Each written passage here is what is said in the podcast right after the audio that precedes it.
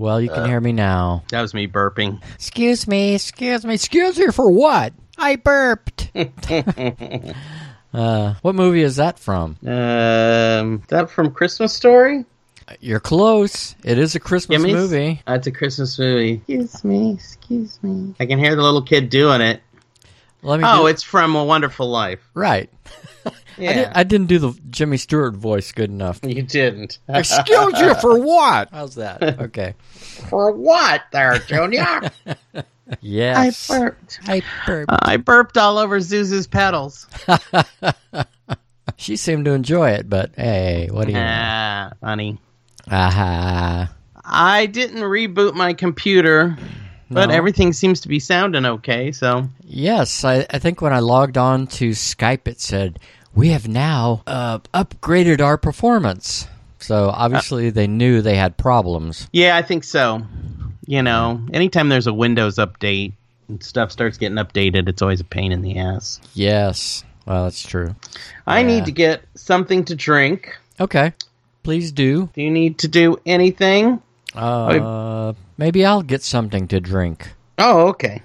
Okay. Well, I'll be back in about 30 seconds. All right. I'll pause In the meantime- Okay. Uh, enjoy this wonderful hold music. Bread.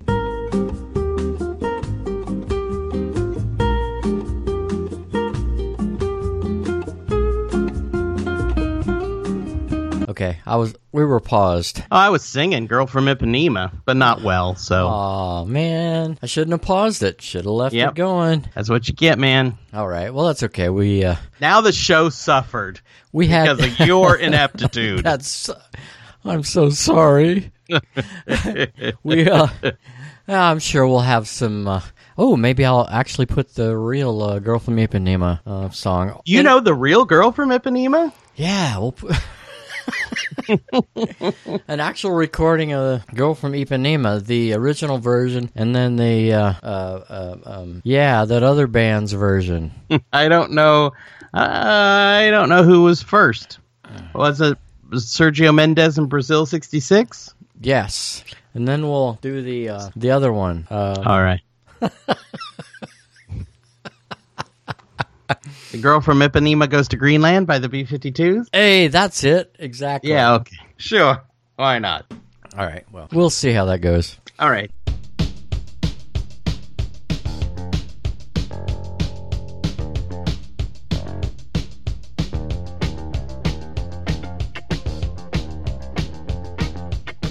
So hell, wow, shit. I haven't talked to you um, through Skype in a long time.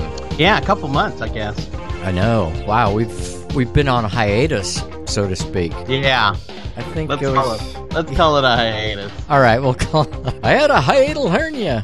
Oh no! Oh, that's terrible. It was horrible. Um, no, I didn't. Just so the listeners out there don't think that I actually had a hiatal hernia. I did not. We were we were actually on hiatus. This is quite different from having a hiatal hernia.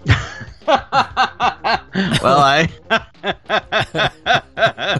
it is. It is. It is vastly different. yes, one is painful. Well, both can be painful.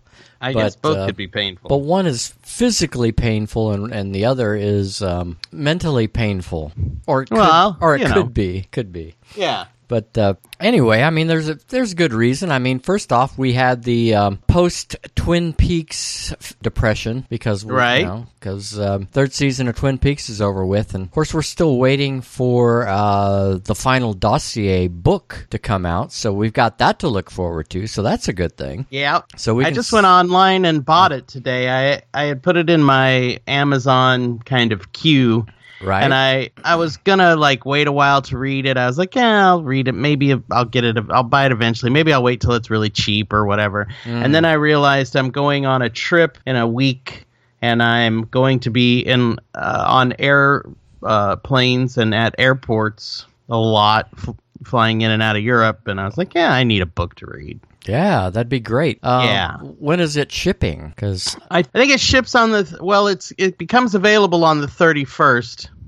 Okay, So, and I don't leave till November 3rd. okay. Well, If it and it, if it doesn't come, then I'll just you know take something else. But okay. I think it'll come. I think it'll come before I leave the country. Okay, well, I hope so. Um, I pre-ordered mine. You know, gosh, I don't. While Twin Peaks was still on, and uh, I've been just waiting with bated breath while it uh, finally makes it out of the publishing house and uh, Yeah. in- into my hot little hands. Right? Yeah, Uh-huh. with Amazon Prime, sometimes it will come on the day it's being released, and sometimes it will ship on the day it's being released. It just kind of depends. I think it depends on the uh, the publisher and what they will allow. Right. Well, you have Amazon Prime. I do not. Um, so you might actually get yours before me, even though I pre-ordered. Right? Yeah, that's Yeah. true. I thought I thought Sierra had Amazon Prime, and you used it sometimes. Um, sometimes, but it's just you know, if I'm on my phone, you know, it's just easier for me to order it, and I'm not sure there's much shipping charges anyway on it because it's just it's uh it's a book, and Right. you know, and I I didn't pay for like you know overnight shipping or anything like that. I think I just paid for whatever was cheapest. For all I know, it's free, but I, I don't think so. It'll probably be a couple of bucks or something. Right? Yeah. Yeah, so no problems. And uh, Yeah. so anyway, we were talking about our hiatus, and then of course. Oh yeah. Sorry, we- I, we- I think I got us off track. No, I I think both of us got us off track. and um, the other thing, we, we had our big California trip that we had been uh, talking about prior to, and uh, so that was a great time. I had a great time until I fell flat on my face. Yeah. Well, okay, that part, yeah, that that part wasn't too good. I, I wasn't gonna bring it up unless you brought it up. Oh Yeah. yeah. Yeah. Like an old man, I just fell flunk right on my face. Okay, well, yeah, I mean, we were on the Northern California coast, and it was pretty dang rocky and craggy trying to get down to the beach. So, in your defense, um, yeah, it was a pre- pretty precarious uh, walk down to the beach area, and uh, um, yeah, you did take a hard fall, and uh, according to what you had told me, you bruised yourself up pretty good, but nothing was broken. Uh, Apparently, everything works now pretty good. No real aches and pains now, so okay. that's good. Yeah. Uh, obviously, your pride was hurt a little bit. Uh, you know, anybody in that Well- situation might have felt felt the same way for sure. Yeah. Well, I definitely fell flat on my face like like a big giant uh, weeble and uh, land, landed on its face and Yeah. kind of cushioned myself with the right side of my body. So my, my um, wrist on my right side and my thumb and my uh, uh, shoulder and thigh and uh, chest and stomach all on my right side had a little bit of uh, aches and pains, but no no bruises, which really surprised me. I thought I would bruise up somewhere. Wow. Okay. Um, Hmm. but really, really didn't bruise. I had kind of a mark on my on my stomach, like a little scratch, but Uh-huh. it wasn't even. It was barely noticeable, and so anyway, Okay. And the only so the only place you drew blood was on your thumb, if I recall. yeah, just it, it it did put a deep gouge in my thumb, and luckily on my right hand, which I'm left-handed, so you know I just put a band-aid on it, and uh, it took it about oh it took it about two weeks before it was really kind of. It's still not a hundred percent healed, but it's It's Uh, right at like 99% healed now. I mean, you, you, there's just a little kind of uh, hard skin area there. Okay. Um, so yeah, wasn't a big. That wasn't really a big deal. It bled a little, and then um, you know, I just cleaned it out and put a band-aid on it, and every day it got a little better. Right. Okay. But uh, still scared the shit out of me. but uh, well, it could have been bad, boy. It sure would. It was the day before we were flying home, that's true. and boy, if I'd have broken anything or yeah. you know, really hurt, pulled a muscle or whatever. Mhm. Um, that you know, that could have been horrible. We could have spent the last day there at the hospital or something. So it it wasn't that bad. Um, the plane ride home didn't bother me or anything. So that was you know, I got lucky, I guess. Yeah. Well, plus you were in business class. Well, we were in um, not business, premier economy. Ah, okay. So you had a little more leg room. I guess so. Okay. Um, we flew home on Virgin Atlantic, and I Mm-hmm. I thought, um, and so I, you know, my, my nephew went with us, and there was seven of us all together, which was great. That's Um, right. Yes. So I upgraded his seat and my seat, and I thought it would be a little. It, I I didn't go back to see where you guys were sitting, so I was like, "Wow, this isn't that much leg room." And um, Hmm. I thought if it's if it's less where you guys are, that would be really miserable. I've always heard Virgin Atlantic is really good, um, and it you know it's certainly an okay flight. They the one thing they did have they had games you could play on the using the TV screens. Oh yeah, the one on the back of the seat. Uh huh. Yeah, so you could play like we played. Me and my nephew, we played um, Hangman, and you could play. Was some other game that was fairly easy, and oh, look, trivia. There was some trivia games, and Hmm. so it kind of made the time go fast. Okay. Well, you you explored uh, what Virgin. Well, maybe maybe our the seats that I was in did not have that, and that was what uh, your seats bought you was something to Oh. distract you a little better. Maybe so. Yeah. Um, as far as I know, of course, I do recall a screen in front of me. I just didn't do anything. I think I slept a lot and maybe read a book that I had brought with me or something. Yeah, we didn't. Um, our flight wasn't too early. I think our our flight was like at ten fifty five or maybe ten oh five or Right. But we dr- we drove at least uh, over an hour. It seemed like to get to to uh, San Francisco Airport, and then of course you got to be early to make sure these Right. days to get through security. Right, because we were up in in Guerneville the last leg of our trip, so it was yeah, so it was an hour and a half at least to to get back to the airport. So, It was really neat. I really loved the trip. I loved, especially, we did four days in San Francisco and mm-hmm. then four days up in Guerneville, which is like an hour north of San Francisco. Yes. And kind of in the Sonoma area, I guess you would say, kind of. Yeah, kind of nestled between the breasts of the Napa and Sonoma areas. And, um, or something. something that's a good way to put it. And and so um I, you know san francisco had good points and bad points. Everything's uphill no matter which way you're going. And um it, it's it's kind of dirty.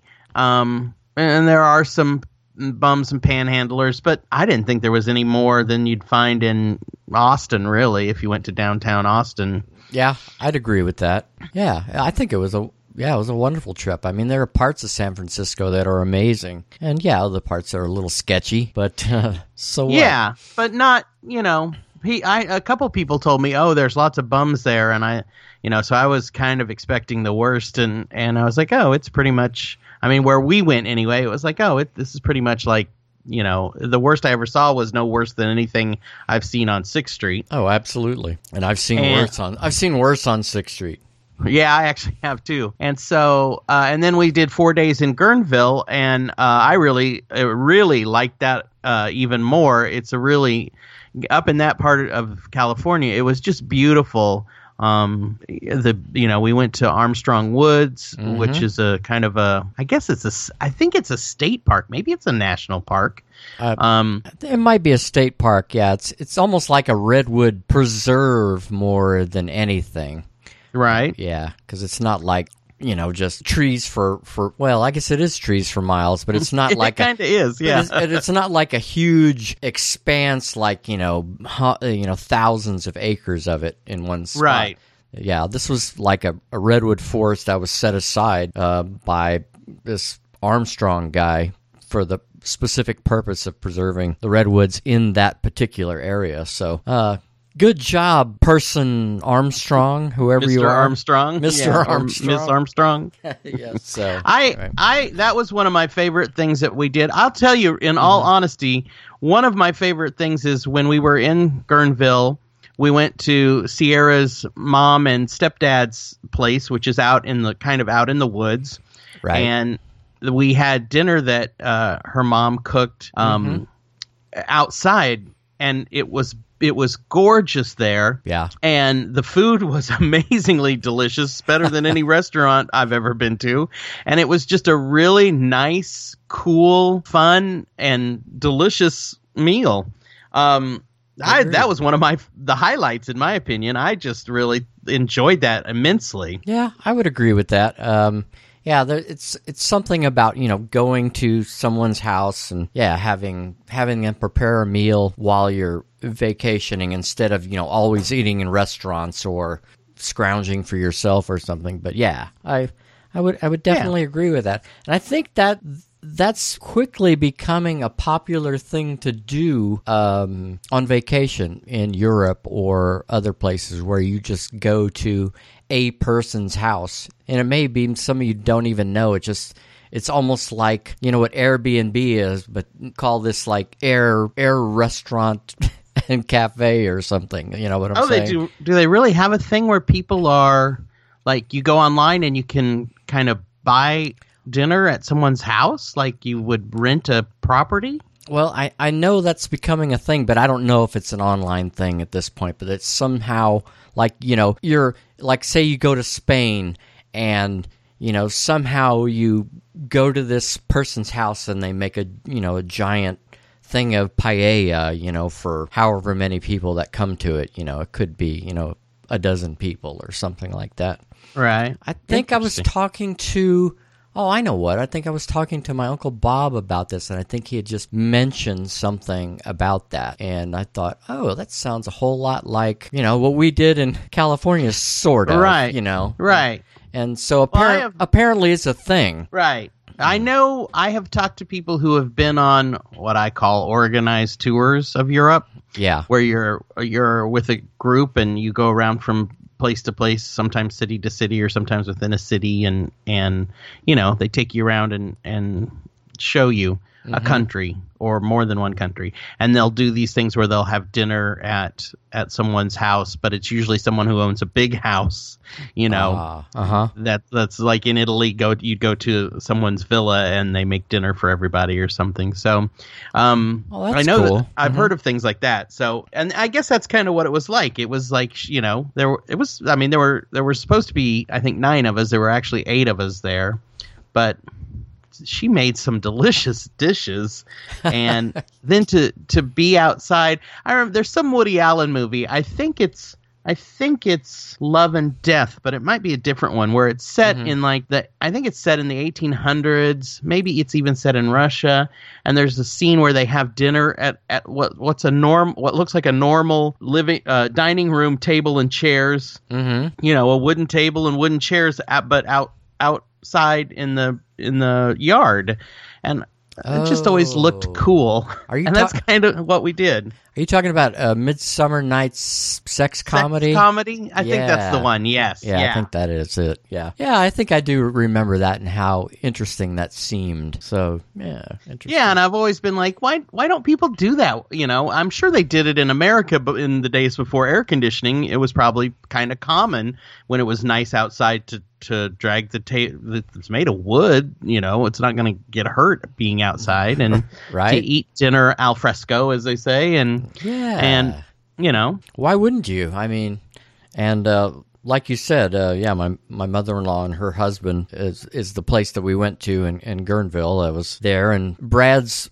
um, an interesting guy, character in a little bit of a way, and he, He had is. He had his out. He didn't have an outdoor tool shed. He's got an outdoor bar, which is really Yeah. kind of cool. It's like a, it's about the size of a tool shed, but you walk inside and it's like a you know this very interesting bar with you know curios everywhere and you know beer Yeah. signs and things like that. And he's he's yeah, did he say no? He didn't have his own home brew. It's just he gets a keg delivered to him ever so often that he keeps in there. So it was a certain a certain local beer i believe that he likes right. he had on tap and he was because he was saying he had to go that he used to be able to get it somewhere locally and then they stopped doing selling it and so he has to go a couple towns over or something right. to to get a, a mini keg of it um what and i don't remember what beer it was it was good though yes, um, it was enjoyable. So yeah he's got a little a little shack it's it's uh, in the backyard that's a that's actually a bar with bar stools Mhm. and a couple chairs and a so a little kind of love seat sofa and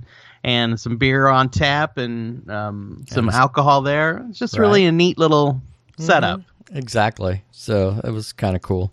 Yeah, that was fun. Yeah. So um so that was your favorite thing in Guerneville. Uh Yeah. What, what was your favorite thing to do in San Francisco? Well, I think it would have to be. I mean, I loved again. There were so many things we did that I I, I really loved. Um, I love, but I really enjoyed going to the San Francisco Museum of Modern Art. I think it's called. Yes. which you, me, and my nephew went to that, and while everybody else kind of did something else.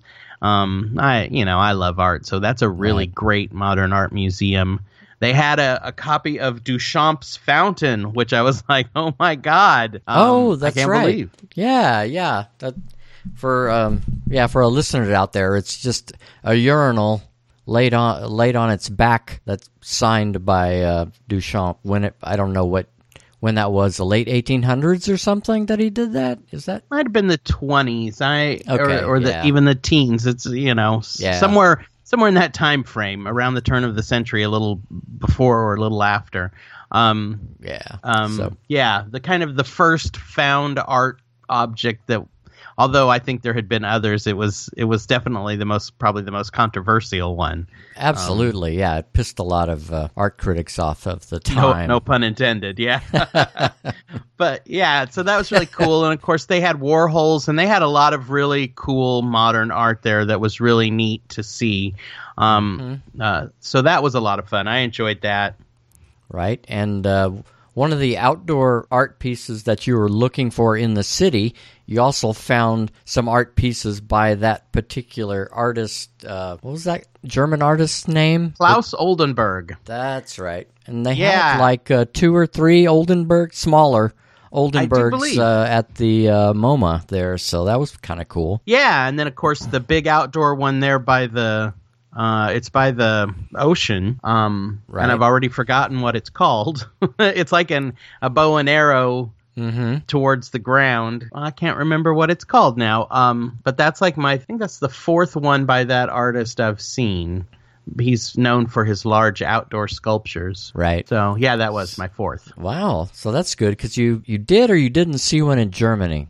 I saw one in Germany, Okay. and that one was by accident. I didn't even. uh, We just happened to be walking in downtown Cologne, and it's like an upside down ice cream cone on a on a the side of a tall building, and um, Wow. very prominent, easy to see. And so I Right. saw that when I was there, and then didn't find out it was Oldenburg until I got back to the states. Ah, did you Google it or something? I, I think I may have, or I think I may have been reading about some of his sculptures, and they they s- mentioned that one, and I was like, oh my god, I've seen that one. All right.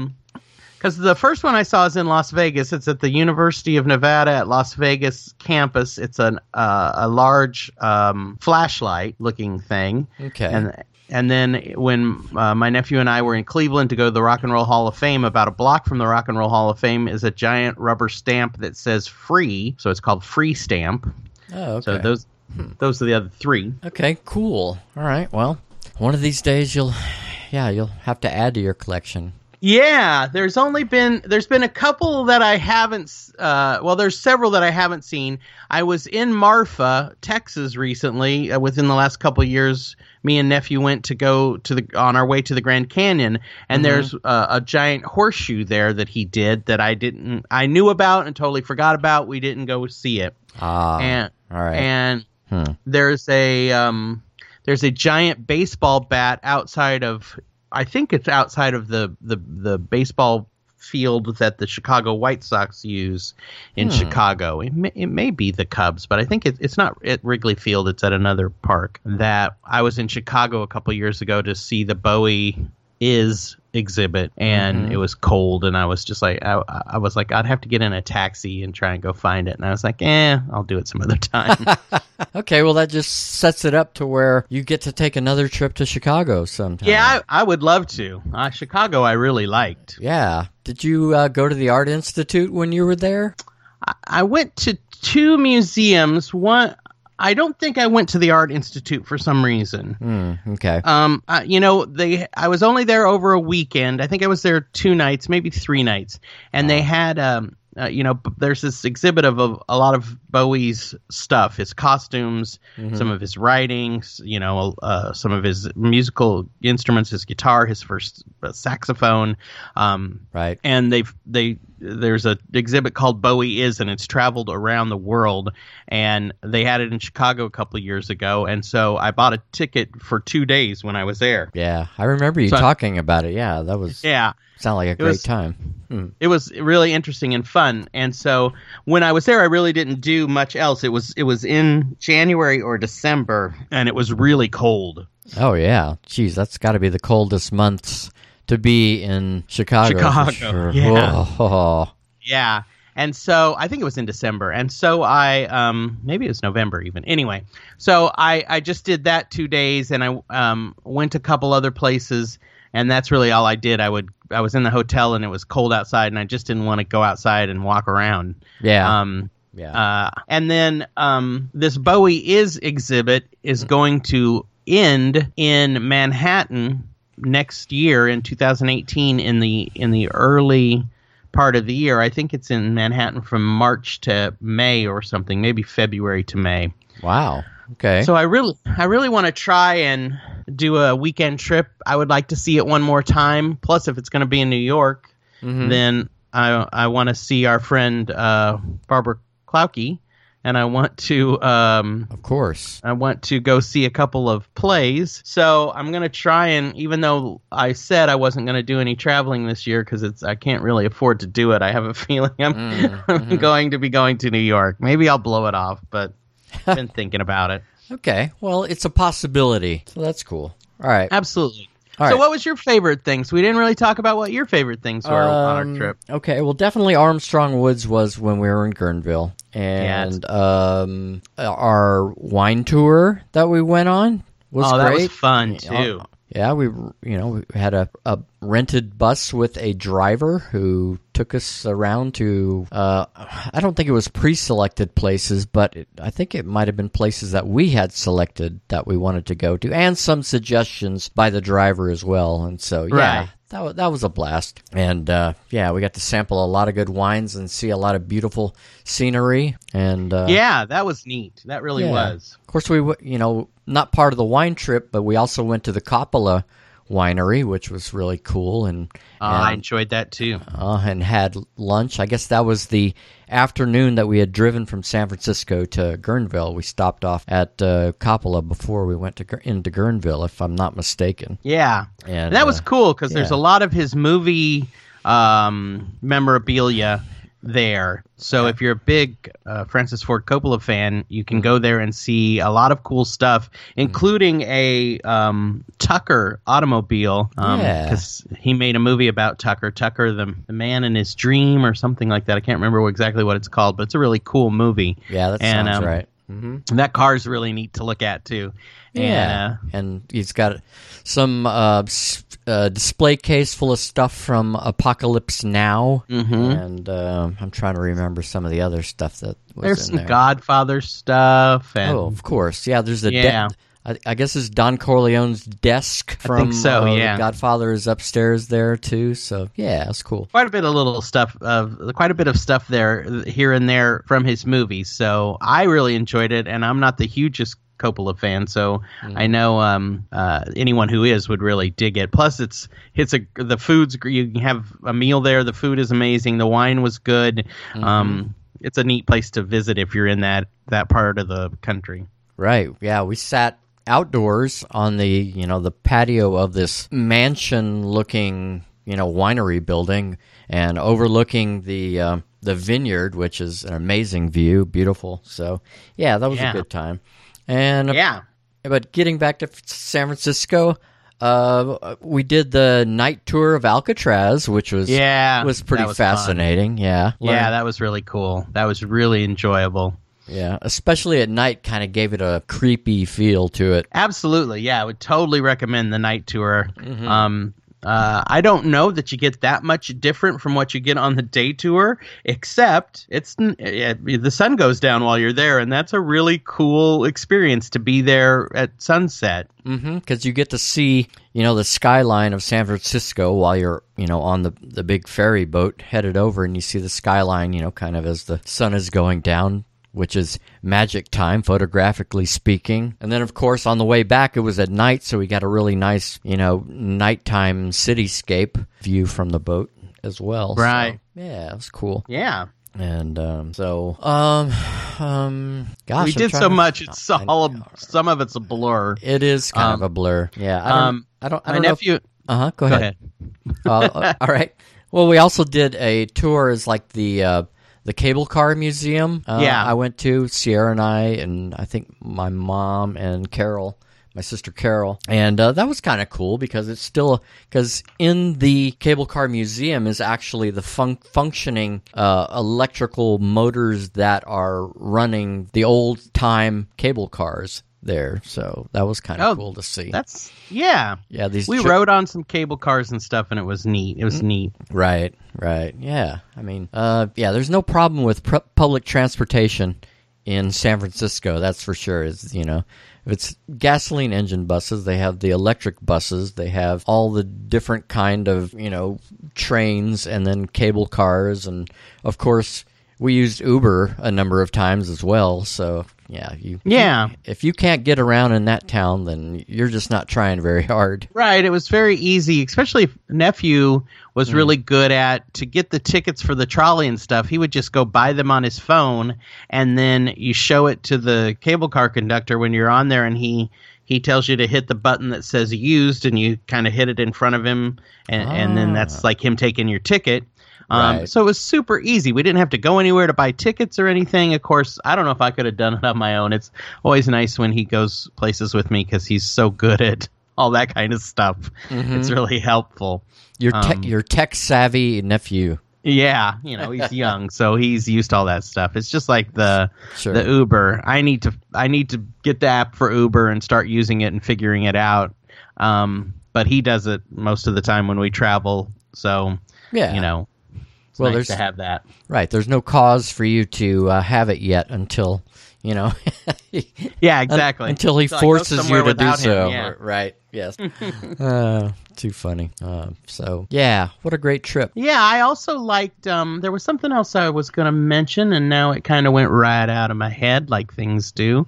Oh. Something else in San Francisco that we did. We, my, uh, my nephew and I went up to Coit Tower, which is kind of a tower overlooking. Uh, it's kind of up on a hill overlooking the city, and Right. so you pay a small amount. I think it was seven dollars, and they take you up in an elevator, and then you have to walk another set of steps, and it kind of takes you into this observation deck, um, so you can kind of look around, and and it's kind of open air. There's some windows there that are open, so I, I guess it was.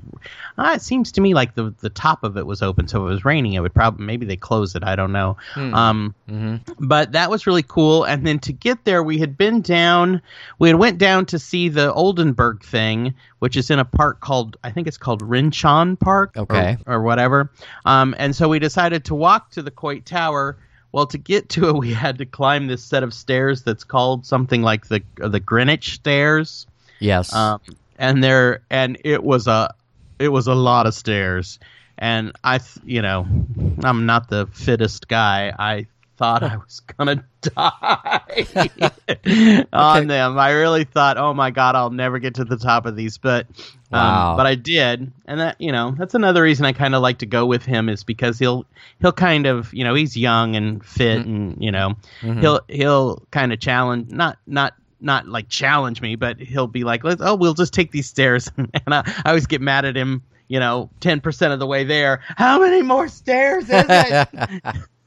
You're trying to kill me. Now- and um, Uh-huh. but you know, I do it, and it makes me f- after I accomplish it, I feel really good about it. You know, okay. So he and- pushes you beyond a little bit, yeah, what you without- think you can without- do. So that's good. yeah, yeah, right. and it's it, it like I say, it makes me feel like uh, you know, wow. So uh, you know, Mhm. I did that. It took me three times as long as it would take anybody else, and I had to stop and pant and catch my breath and rest for a minute and go a few more stairs by the time we got to the top. Wow. But you know, Now, let me ask you this.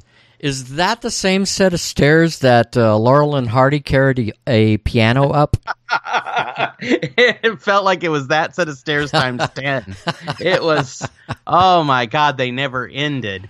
But but it was also really i mean the other thing about doing it other than just saying you know i accomplished it was as you're climbing up these stairs there are houses all around. And you have to assume that there are entranceways on the other side of these houses for the people who live there because there's no way you could live there and carry groceries up and down these stairs.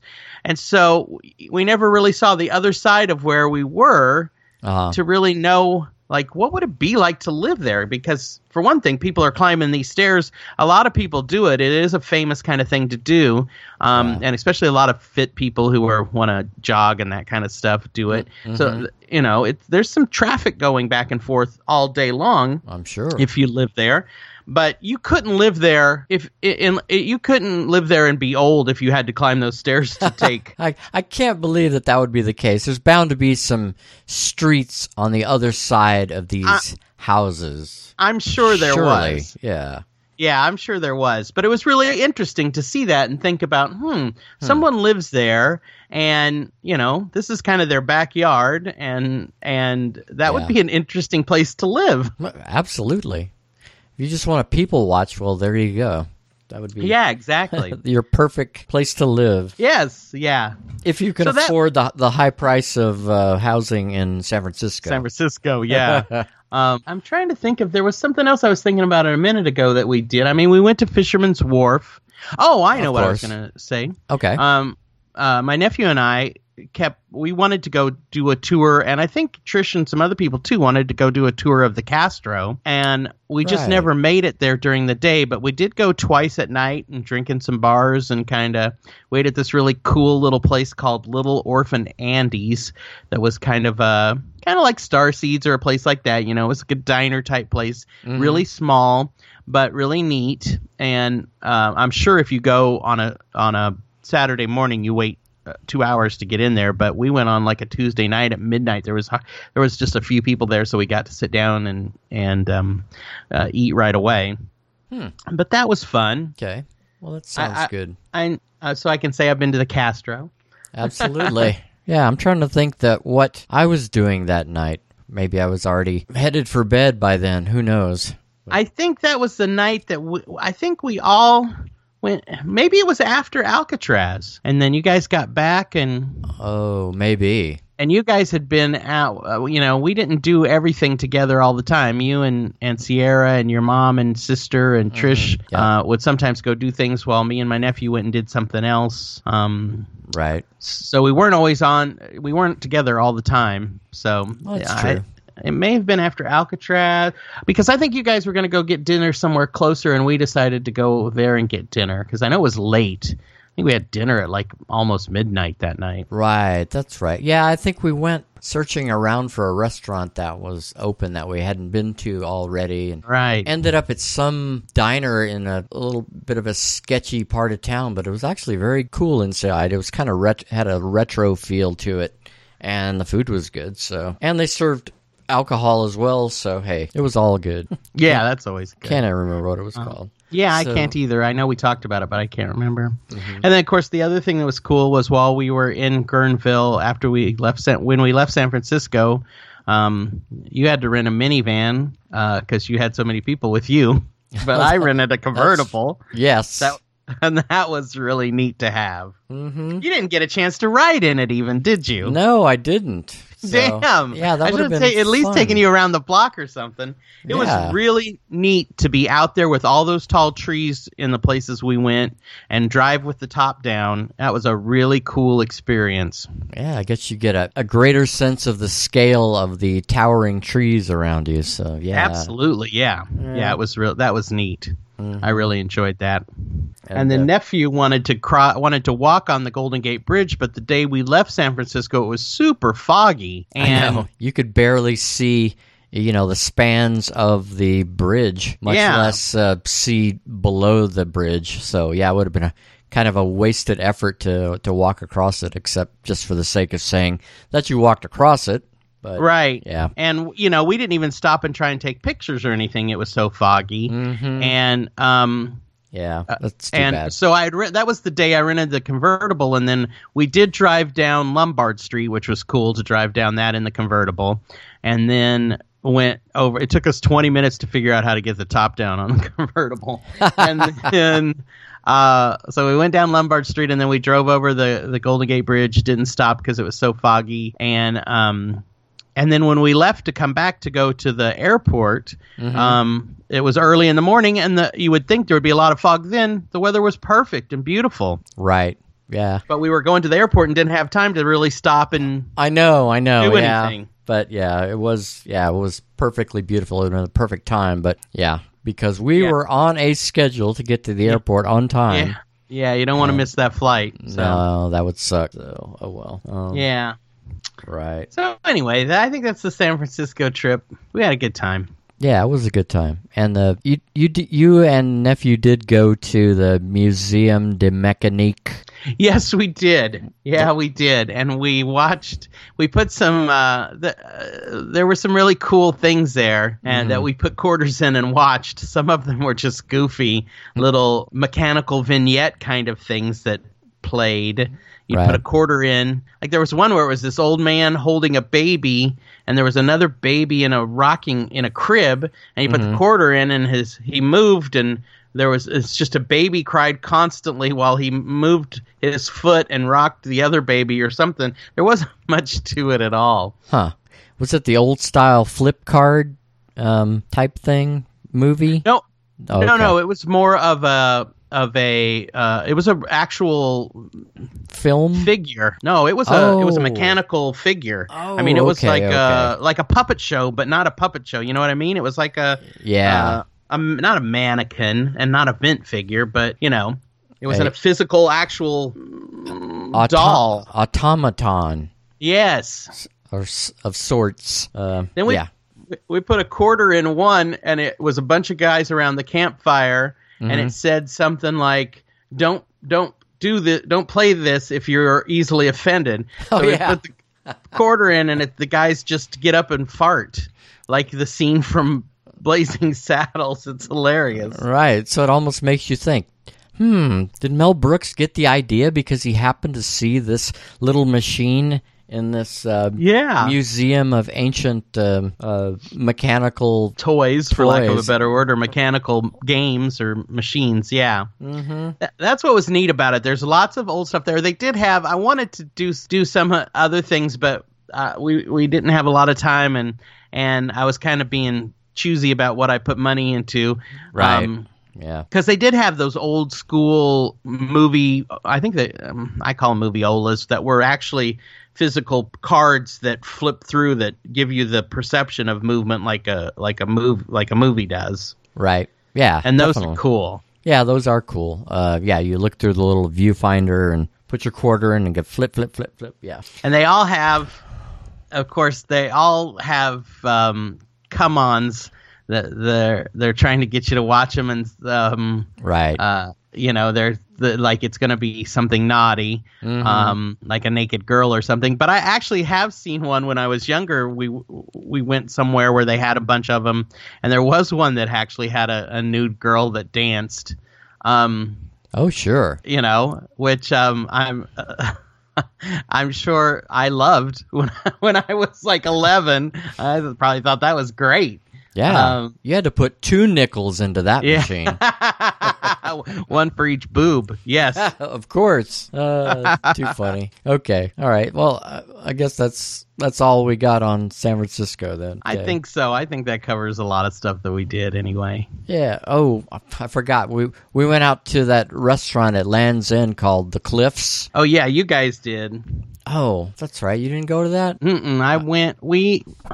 I, I, think that was the night we went down to the Castro. Maybe that's it. A yeah. second, the second night or something. Right, but the cliffs is yeah, right there on literally on a cliff overlooking the Pacific and it had, you know, hundreds of photographs of, you know, celebrities from the, you know, 40s and 50s all over the wall apparently customers of this once very famous restaurant to go to, I guess, you know, the the Hollywood elites went there Right. back in the day, but, you know, it's still a nice little cool restaurant with great service and yeah, you can easily drop a lot of money there. and I think we Yeah, of did. course, yeah. Yes, but anyway. So, all right, now that's it. That's all I got.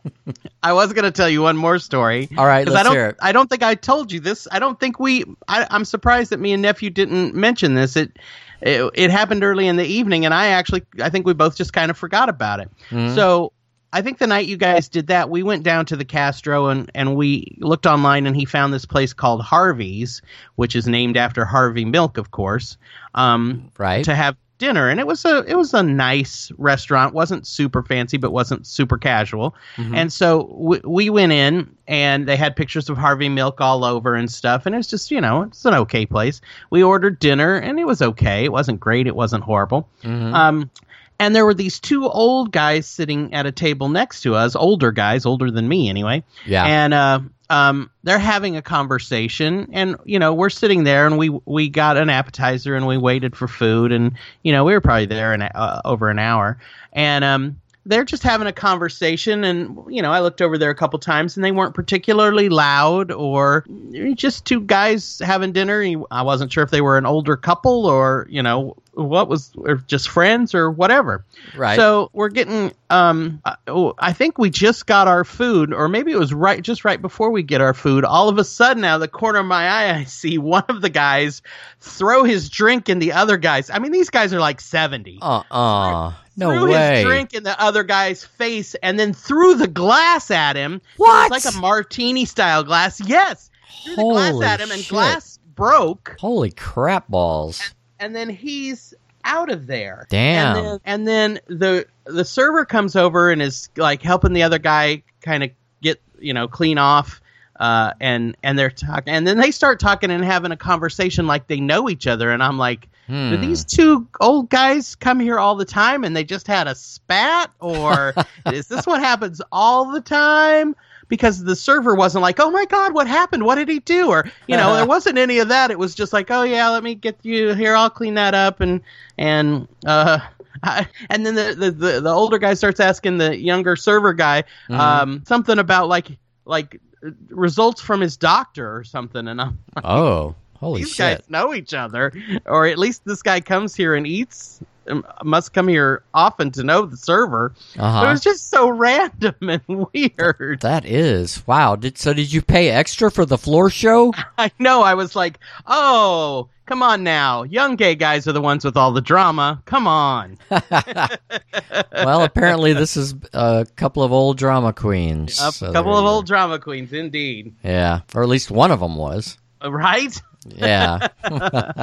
It was just so random, uh, you know, and there wasn't even like a big build up. It wasn't like they had been contentiously talking through the evening. It was Mhm. all very quiet and amicable, and we heard I overheard them a few times talking, and just you know normal. I you know like I couldn't really tell if they were a couple or if they were on a date or just for you know what I mean. I, I didn't even hear overhear that much of the conversation to know exactly how they knew each other. Um, right. But uh, So that was probably the last thing you had, had expected would happen. Yes.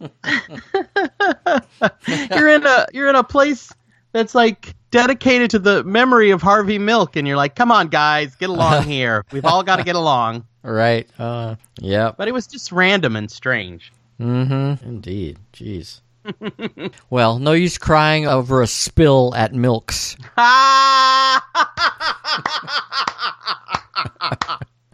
Good one. Okay. That's an awesome one.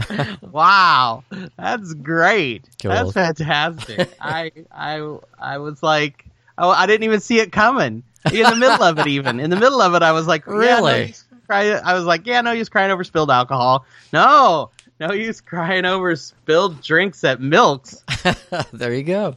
Beautiful. Uh, all right. Beautiful Well, well, job. thank you. Yeah. So, huh. I'm gonna have a hard time promoting all the good things in this episode because I've been banned from Facebook for 30 days. I was wondering about that. Sierra had mentioned to me that you had sent her and Trish a message that you were gonna step away from uh, Which Facebook yeah. for a while, but apparently glad, you're actually, you're on a you're on a forced hiatus here. I uh, am, but I, you know, part of me was like, you know what? Uh, it, being on Facebook has depressed me so much lately Yeah. Well, that I was just like, you know, Mm. I'm actually kind of glad that it's a forced thing because I.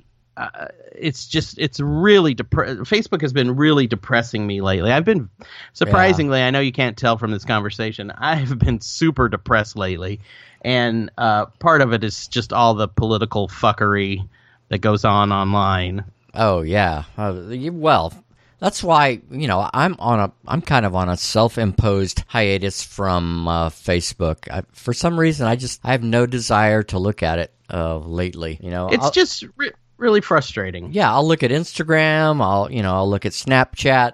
You know, just you know just for fun and interesting little things. But I just for some reason I've just I, I just don't have a taste for Facebook uh, as of late myself. Well, so you know, um, I, I like Instagram and Snapchat because it's just not political. It's it's really Mm-hmm. difficult to be political on there. You can you can post a few things that are political oriented, but it, it's a big hassle to do it for one thing, and for the other, it's just like most people don't. That's not what people do there. So yeah. I, you know, I, uh, so th- I like those because they keep, they also keep me from engaging in uh, stuff. Um, and then, uh, I'm still on, on Twitter under the Slope Podcast Right. handle. Yeah, yeah. Okay, good. Uh, You know, so it's sometimes they get a little political on there because there's still some political things I follow on there. Um, True. But, but you, For you've only got 140 yeah. characters, so Well, it's true too. And I, I don't know, Twitter for some reason seems a little more higher minded than the average shit on Facebook. yeah, I think so. It still can be kind of Oh, well, yeah, of course. there I mean, still be a little fuckery, but no one can be too. And I don't follow that many people on Twitter Mhm. um, as as the Slope Podcast. I think it's at Slope Podcast is our handle there.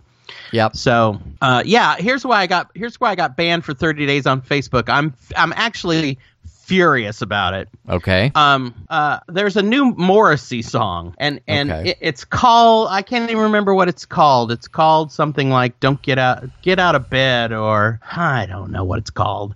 And um, you and it's an all right song, but one of the lines in the song he says, "Don't watch the news," Mhm. and uh, I put something. I posted something like, "Yeah, only." Trump tards watch the news, or I don't even know. I don't even remember what it was now. But of course, it engaged a bunch of people on the fucking Morrissey fan. It's Morrissey's official page. All Wow. the, you know, and some of these and some of these conservative fucktards get on there and start saying stuff, and Mhm. and some of- one of them said something like, "Well, how do you know Morrissey isn't doesn't like Trump?" And I said, "Well, if he does, he's a self-hating fag," and which is what I call anyone who's a Republican and gay or uh, uh, uh, uh, like log cabin Republicans. That's my official opinion of them. Okay. And so, you know, uh, fair enough. Yes. yeah, someone reported me for you know hate hate hate language or whatever, and I'm like, Wow. uh, just because someone uses the word, first of all, I'm gay. Hmm You know, black people can say the N word, and I can say fag. Um, and secondly, I didn't say anyone in particular was. I said if. I didn't call anyone that name. I just said if someone feels this way, then they are. Okay. So you know, you know, Facebook still. I, got- I got zero response from Facebook uh, about my saying they shouldn't ban me. Um, Mm, okay. They so, just- and I'm like, well, you know what? I, if you can't even get on the Morrissey fan page or the Morrissey official page and not get into an argument with it fucking retards, idiots, then maybe Facebook isn't the place for you. okay. Well, yeah. All right. Well, sorry to hear that you were banned, but at the same time, hey, it's uh, it's a good palate cleanser for you. right? Kinda- sorry, not sorry. Right? Yeah, get away from that, you know, uh, cesspool for a while, which you know, Yeah, so- sometimes it is, you know, shit. Yeah, it it Yeah. is. I mean, the only thing I really like about it is, Mm. you know, all my all my family's on there, so it's easy to keep up with what's going on with the family. Right. Yeah, and that's you know that's one of the positive things is yes you keep in touch with you know people that you you know like or love or whatever. So that's- Yeah. I think I'll look at Facebook occasionally, but for the most part, I'm I'm not really posting anything. You know. Yeah. Um. You may have to get on. Of course, when you put this up Mm-hmm. and post this on a on our ltv dot Oh. ltvpod.com website. Right. I'll I'll definitely uh, talk it up. Of course. Yes. Yeah, I will You'll- post. and or yes. it's on iTunes and some other places too. Mhm. Um, yeah, you'll have to be the one. I, I think I, I will probably be on my European trip when that when you get it posted or close to going on there. So I probably won't have time to hype it like I usually try to. Plus, I'm banned, so you know. And that's the other thing that sucks when they ban me from posting on my own page for 30 days. I'm also banned from posting on this on this slope podcast, the slippery slope Okay. page, which So- doesn't make any sense to me. So it's like every page that you're associated with, you don't have access to. Correct. I can see it. I, I can't even like something. I can't even go on somewhere and like something somebody else has posted. I just think that's, you know, Facebook, fuck you. fuck you. Right. You know, kiss my ass, Facebook. Yeah. yeah. You fucking uh, took money from Russians anyway, allegedly, fucking Facebook, so fuck you. Well, I think it, isn't that by their own admission that they've said that you know that the some Russian operatives spent close to a hundred thousand dollars on um, you know particular ads. I, I heard. I, yeah, I don't know what they've officially said or not. They've been very uh, smarmy about it, so Yeah. Okay. I don't even know what they've officially uh, uh, said or not. Okay. I'll do a little more research and get back to you on that one. You can post some stuff on the page about it if you want. Okay. Sounds good. yeah. Absolutely. I'll have to. Yeah, I can't. right. So, uh, okay. Cool. So anyway, we were talking about what we've been doing and and staying away from Facebook.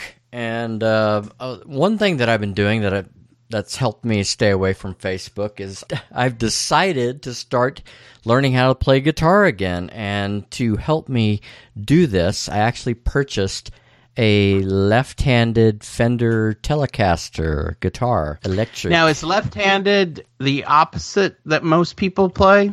yes. So I Are you a left-handed writer?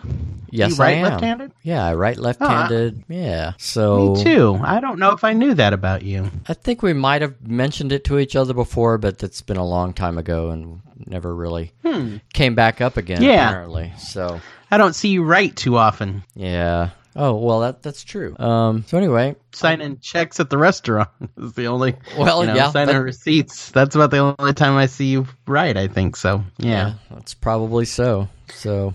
Anyway, I said I got a Fender Telecaster. I actually kind of lied there. I couldn't afford to get a Fender Telecaster, so I got their daughter company. Uh, it's a Fender Squier Telecaster, and so it's it's I think instead of being made in the United States or Mexico, it's actually made in China. But I, I did a little bit of research on you know the quality of the the Fender Squier Telecasters and seemed to be nothing but glowing reviews. So I purchased it and I love it so far. Hmm. Yeah. Can I ask about what that cost? Uh, one of these is like two hundred dollars. Oh, that's not crazy or anything. Oh, okay. No. If I wanted to get an actual Fender Telecaster, that would be you know six hundred dollars and up. You know, depending No, upon. that's that's even a little better than I thought it would be. Yeah, I mean, granted, you could spend ten thousand dollars on on one, Right. If it were you know vintage or something like that. You know. Right. So anyway, I'm. What hope- do you? Are you just sitting when you're home in the evening? Sometimes just kind of playing with it and strumming around and Yeah, just just trying to get my fingers to get that muscle memory to be able to switch from one chord to another without you know having to think about it too much. You know, just right, exercises, right.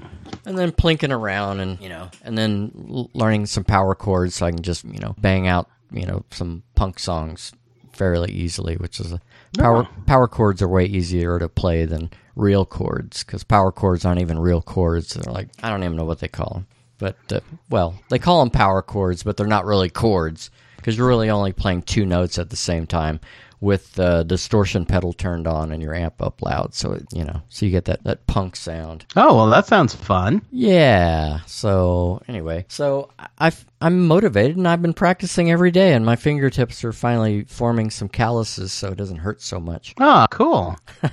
So we'll see if I get anywhere with this, or if I just fail miserably. well, I'm just having my rock star dream where you're playing power chords in the background and I'm and and I'm uh, screaming yeah. Okay. while hit, while hitting an anvil with a hammer. I was hoping that What you I- you would be playing keyboards, but okay, whatever. Yeah, there's no way that's gonna. I mean, I can bang on them, but uh, one of my friends wanted to have a band one time, and I was going to dress like Wendy from Wendy's restaurants with the red pigtails and and a That's dress good. and just bang bang an anvil with a hammer. Ah, That sounds yeah, that wonderful. never happened, but but it's still a it's still a great thing to imagine. yeah, I mean, I think I'm perfect for that role. Yes, that'd be awesome. Yeah. I'd love to see that. I have this real bad kind of. I can't get over it, but I just feel like when so, when someone's over about 40 uh, just just being on stage, it's just like, what are you doing? I mean, even you know, even big rock stars, you know, like you know, like the Rolling Stones and and Elton and Right. um, you know, bands that have been around forever that still tour. Mhm. And I'm just like, you know, your your heyday is over. And you're you're just a nostalgia act now. Is that really what you want to do with your life? it's like As long as they, they keep making the big bucks, maybe so. right. I mean, it's just like I've seen Elton. I think uh, seven or eight times, at least seven, maybe more like nine or ten. I don't know for sure how many times I've seen him. It's been a long time since I ta- saw him too. It's been over twenty years since I saw him. If he if he came to Austin and toured, I would I would see him again. Um, I know he came to to 360 um, a couple years ago, but yeah. that just didn't seem like I just was like, eh, I don't want to go out.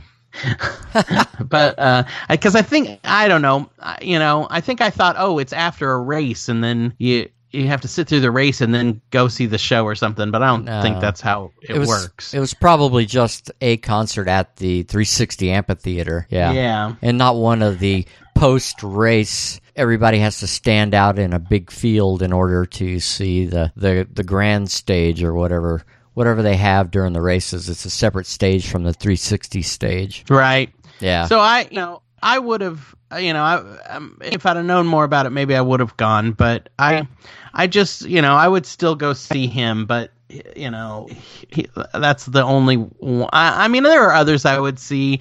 It's a little different too when it's a established person or band like that, like the Rolling Stones. mm-hmm. You know, but like you know, when you're 40 and you're playing in a bar downtown somewhere, I'm Yeah. just like, oh, I, you know, and I, I'm not trying to discourage you from doing that. If you want to do, if you get good enough and you want to play in bands, I will definitely come see your band. Yay. But I, All right. it, it's just, uh, you know, and I I'm- hate that. It's like ageist to be that way. Yeah, well, you know. But it's just it's like, oh my god, dude, you're 40, you got kids. Do do you really have to do this? You know, is this really some?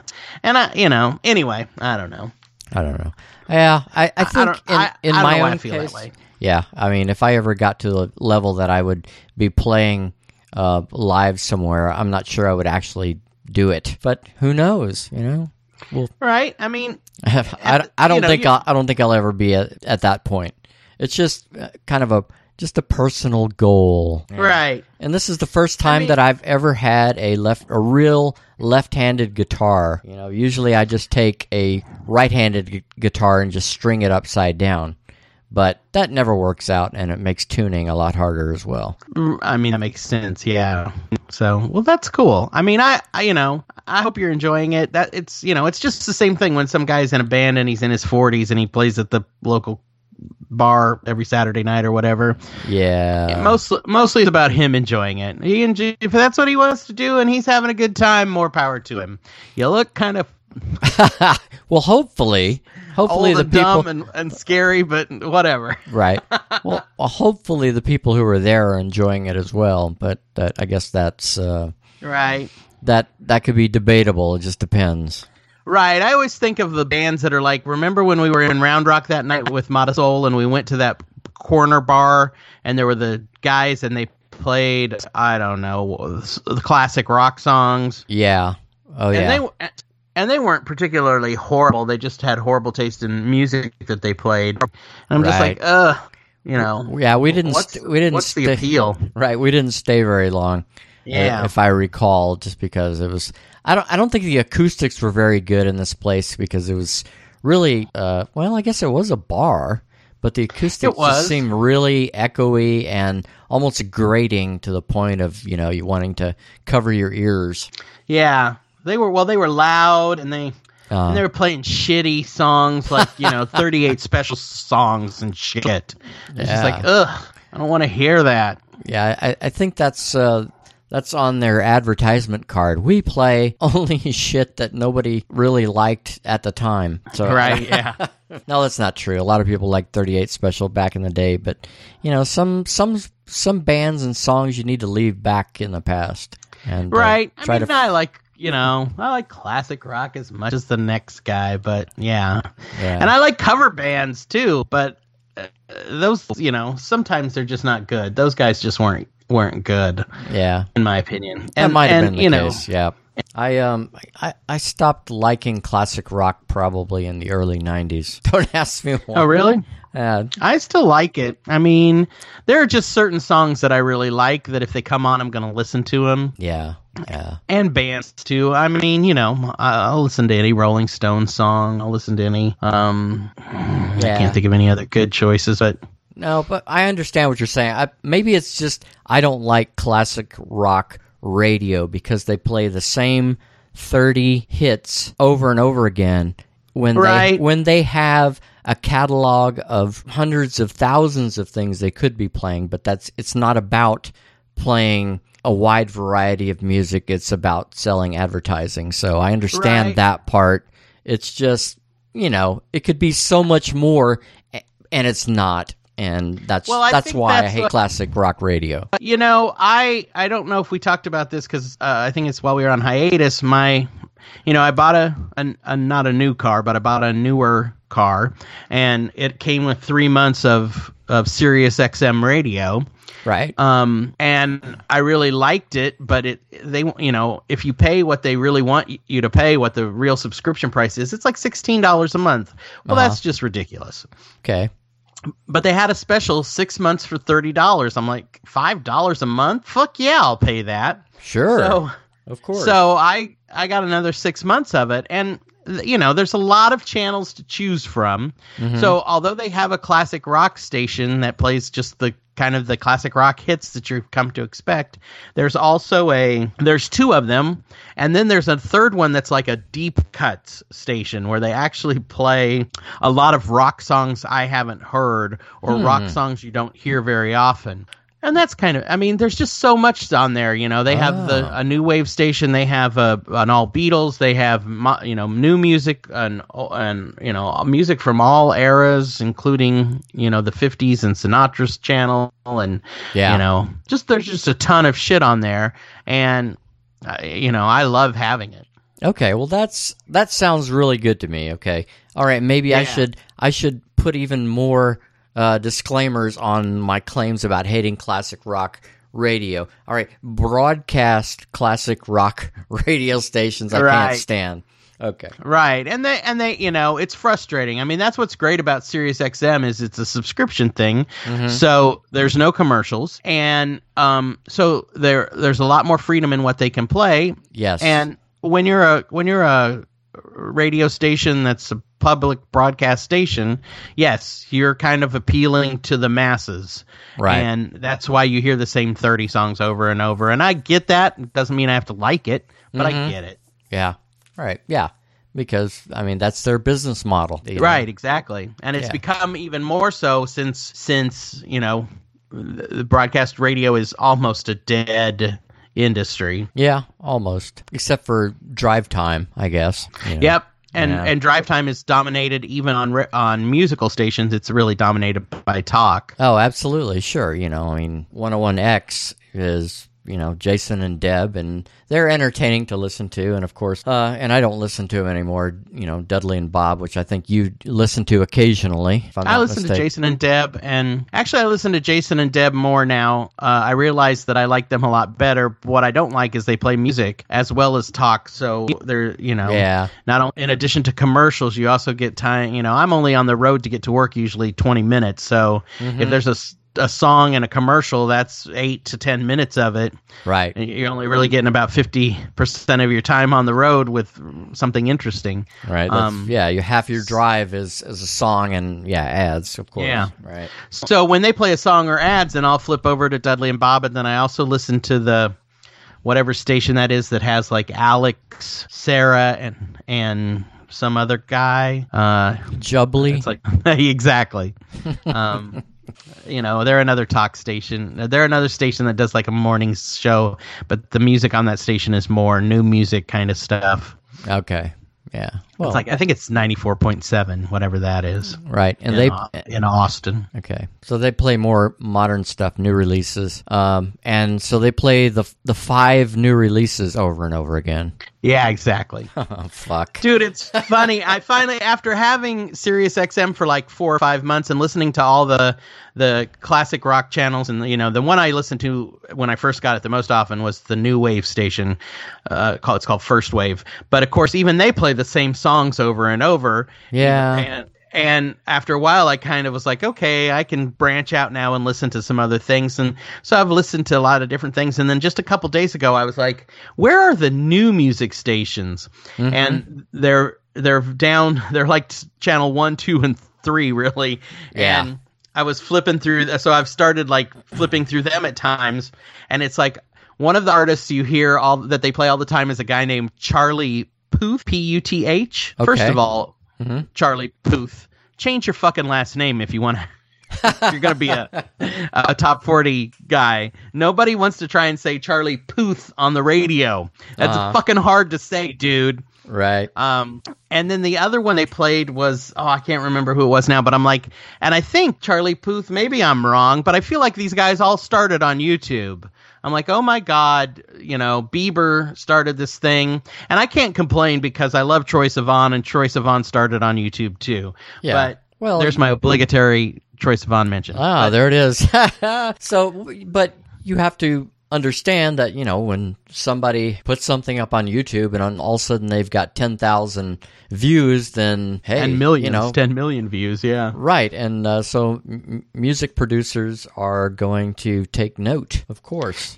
Yeah, absolutely. I mean, and um, who's the other one that's? Oh, I can't. I wish I could remember who the other guy is. That's kind of the same thing. And I don't even know if Charlie Puth. God, I hate saying it. I haven't said it out loud before. it's just so horrible. It's just a horrible name, Puth. First, it starts with the same two first letters as pussy, and then it ends with a lispy th. Ah. Puth. It's like gay and hetero at the same time. It's just a horrible name. Mom, Um, Charlie poothed on me. right? It sounds like poof and also uh, uh, poot. Um, so it's just got so many things going on with it. It's too much, Charlie. Yeah, it's Um, like poo, poo.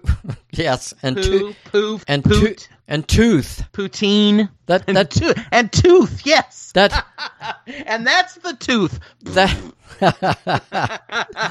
that poof uh, pooped on my tooth. That poof pooted on my poutine. Um, Is that you, Potine? I, it's me, poutine. on some fries and cheese. Yeah. Oh, that's nice. But any anyway, they, so they have cheese. these new stations too. So I I've Okay. been listening to just trying to I'm trying to just sample as many of the different things as they offer as I can. yeah, Um, because uh, I heard a I I was you know I was listening to a station. They the other cool thing they have, although you only get fifty of them, is Uh-huh. you can you can program in if you hear if the Pretenders come on and you like the Pretenders like I do, Yeah. then you can you can punch that in as one of your favorites. And then every time a Pretender song comes on, no matter what channel it comes on, a little kind of alert pops up on the screen and you click on it and you can go to the station that's playing the Pretenders. Oh, that's cool. It's really neat, but you only get 50 of them. So I've already had to delete some and put other ones in as, as you hear them. The thing that sucks is you can't just put one in. You have to, it has to be on the air and you have to mark it when, when that band is played. Um, Mm, right. Oh, I see. Okay. Yeah. So it's just if you happen to come across an artist that you like while you're listening, that's when. Yeah. Okay. Huh. So so so that's another great way to find the different channels they offer because you put in an artist you like and then it might play on one of uh, some channel that you really haven't listened to. Like there's a channel called The Loft. That's a really odd channel. They play new stuff and old stuff. I, I can't figure out what their programming niche is supposed to be because they play some newer stuff, some older stuff. So they don't play a lot of really hard stuff. Most of it's fairly not mellow, Mm-hmm. but not not intense or hard. Is it hi- hipster fair? It's similar. It's similar. I mean, it's very much like. I mean, they they'll play like Roxy Music songs. Yeah. Um, but like they uh, maybe they do. I mean, it's one of those stations where you might actually hear even like what's the song that's like rhododendron. right. uh, the you know, the you might- strand. yes. Yeah, you might hear that on there. Um, and then they, you know, they might play a new song. Well, they, anyway, I, one of my favorites came on. I, I tuned it in. I don't even remember what it was. It was on the loft. After that one end, ended, this next song started, and it had a real. It sounded a lot like Television. You know, the band that did Marquee Moon. Sure. And I, and I looked over, and the name of the band was Filthy Friends. I've never heard of them, but the song was really great, and I was like, "Damn, I got to find out more about this band." Um, so you know, that's a cool thing too, is you can kind of find new music on there. Yeah. Well, yeah, I can see that. Yeah. I mean, Yeah, well, you know, I guess Pandora in a way can be like that because you can plug in a particular artist and it'll play that artist, and then artists that are similar in style, you know, to that right. particular Yeah, artist. absolutely. Yeah. Very much similar to that. That's mm-hmm. true. Yeah. Okay. Interesting. Anyway, I don't know how we got off on that tangent. I'm sorry. Eh, I don't know. It's interesting. oh, you me. playing guitar? That's where it came from. Yes, that's that must have been it. So, are you So- just trying to learn chord to play? Are you like playing along with records, or not records anymore? But are you like playing along with songs, trying to kind of figure out what the what the chord sequence is, or are you just Not yet. How- what are you doing? I'm at are you just just fiddling right now? Uh, yeah, I'm I'm fiddling. I, I actually signed up for you know online guitar lessons through Fender. You know, I've got 30 day free lessons. You know, since I purchased a guitar, and so I've been following along with that, and then just kind of branching off on my own or looking at one of the exercises they show. You know, of you know switching between the C and D chord. You know, quickly you know and that's it's a task and i'm trying to work on fingering speed and you know muscle memory so that i can get my fingers where they need to go Well, I'm sure Sierra will be glad once you master that. um, so these online things that Well- they do are they like video yes courses? I got gotcha. it is Okay. yeah yeah yeah it's through their their the fender website and uh, yeah they're pretty good. So um you know that and there and plus there's so much so many tutorials on youtube. It's just Yeah, that's what I was just overflowing and amazing how many different uh, uh, people are putting out really good quality you know with the hopes that you know you will obviously subscribe to their youtube channel but then also go to their website for their extended lessons you know and things like that Right, of course. but yeah. you don't even need to do that because there's just such a dearth of instructional videos, you know, from beginning to advanced. So it's you know, I this Fender free lessons I probably won't keep you know longer than the you know the free period. There's no need Right, to. Just right. So much out there. Yeah, I mean that's kind of yeah, but who knows? That's kind of what I thought about Sirius XM. Uh, well, for free for three months, it's great, but I'll never pay for it because I'll because I have so much music. You know, I have so many MP3s, but because it's so difficult to play them, you know, Uh-huh. I could buy an MP3 player for the car, but it's just easier for five bucks a month. I've Yeah. got access to all the music I really want. That's true. I mean, that's yeah, that's that's sheer convenience. And uh, who knows? it's- In three weeks' time, I may pay to keep my Fender uh, lessons subscription. Why not?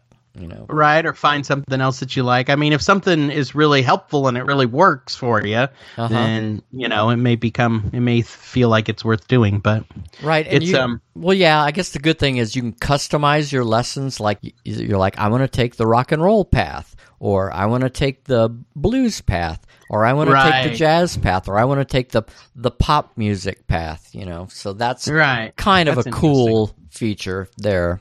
But you know, yeah yeah so you know, I I guess the point I'm trying to make is that it's you know it's never too late to learn something new if it interests you. So why not do it? right so what if you get good at it and go on stage and lodger is like you're an old douchebag what are you doing up there don't let that don't let that sully your dreams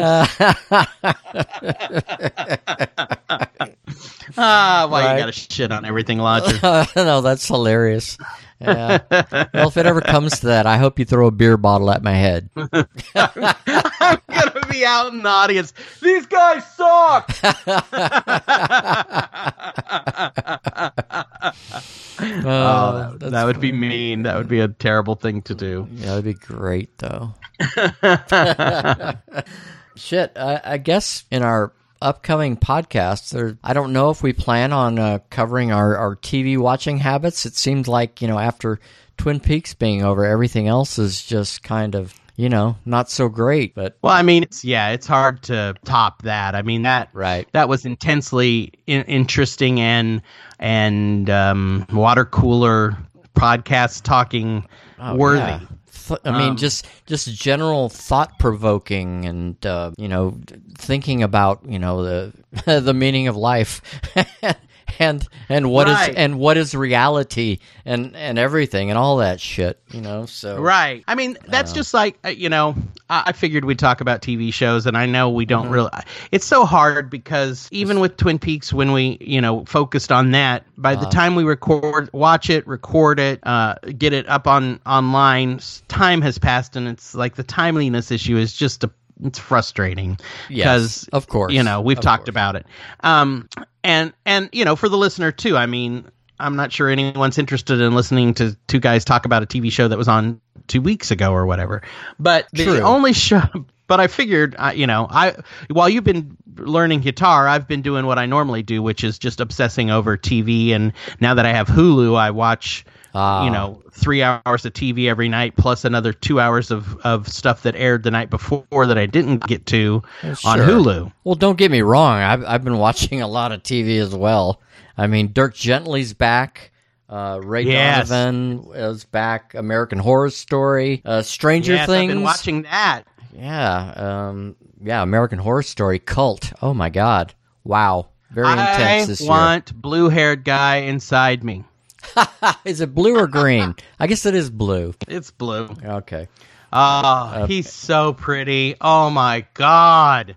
I I don't know what it is. You know, I've never I've never watched any of the American Horror Stories. Uh huh. So this is my first season, and I only watched it Oh. because it was going to have stuff of like uh, you know I wasn't sure what it was going to be. It's supposed to be about possibly about Trump and and uh, Clinton election, which has been a real minor part of what it is to a certain degree. At It was- the same time, I guess. It was kind of the jumping off point for the Yeah. series more than anything, and then it went off in you know its own interesting way. Yes. Right. So I haven't seen him before, so of course I've never seen this guy Evan Peters who plays the main character Kai Uh huh. before that I've that I can remember seeing him in a movie or anything. And I don't know what it is. I mean, he's an attractive man, but the the just the whole package, the blue hair, the clothes he wears, Uh huh. the way he ta- I mean, of course he's playing kind of a megalomaniac alpha male, which is kind of hot. Um I mean, just everything about him just makes me melt. I'm just like, I love Okay. this person. Right. Well, that And- that actor has been in you know other seasons Oh yeah, of this I'm, show. oh, yeah, So- I'm gonna have to go back and watch all of them. Uh, you probably should, except except for the um um the shitty one, the The Roanoke. the Roanoke one. Oh my god, horrible. Couldn't stand Yeah. it. Yeah, the worst. If he's in it, I think I can muddle through. but. Yeah. but um, well, maybe. Yeah. I just, yeah, I just, you know, it's really interesting because he plays, because for me, you know, being he's so attractive and and interesting, but it's just like it's pretty easy for me to go, yeah, I think I can see why, you know, I might do anything he said too. Right. Well, yeah. You know, I, mean, I mean, the character himself is horrible. He's a horrible oh, human yeah, being. horrible person. But uh, yeah, I, I see where you're coming from, though. Sure. I mean, yeah, he's very, you know, they talk about like, you know, people in cults who do things that they they don't know how, you know, when it's all over, if, if they're still alive, they're like, I, I don't know how I got kind of seduced into doing this. I don't know, you know, I kind of lost my mind, and he and the the cult leader was so, you know, like Jim Jones. These people drank Kool Aid for that guy, Exactly. you know, and it's like, Right. you know, there's there's something there that led them to that to Sure, follow it's- him. It's charisma. the you know the whole concept, the cult of personality. You know that leads to an actual cult in this case Right. at least right and that's what makes it for me it's just real easy to see with this this kai character because of course he stands for everything i hate of course but you Yeah. know he's just uh so you know and he's sexually ambiguous he's just got all these Mm-hmm. things going on that you're just like oh my god i see so easily how someone could be seduced into his his Right. control. Did you see the the flashback on the latest episode where they went to this place called I don't know horror house or something? And he- yes. he, actually you know saves some people you know? So it's like you know his early days he he you know he kind of you know maybe wanted to be like a social justice warrior but somehow that got warped into what you know is going on you know in the present so Yeah, it's, uh, yeah. right um, which because I, you know, you have to understand why his sister was kind of seduced under his spell too, because uh, now they're politically opposite, but at that time they were both kind of politically in the same uh, uh, arena. You know, they were they were similar in their thoughts and and what they wanted to do, and so it makes perfect sense that he could. Uh, seduce is such a terrible word to use when you're talking about his sister, but it's been kind of weird anyway on that show. But you know, you could see why she fell under his spell too, because yeah, who wouldn't follow him after that? You True. know, Well, good point. Yeah, after after doing such a, a, a noble thing, um, you know, years ago. Uh, of course, this latest episode where he's, you know, he's he wants to um, uh, create uh, a messiah, yes, and so he wants is- to get the gay gay police officer to impregnate her while he is entering the police officer from behind. Yes. So. But Like fi- a- finally, his sister calls bullshit.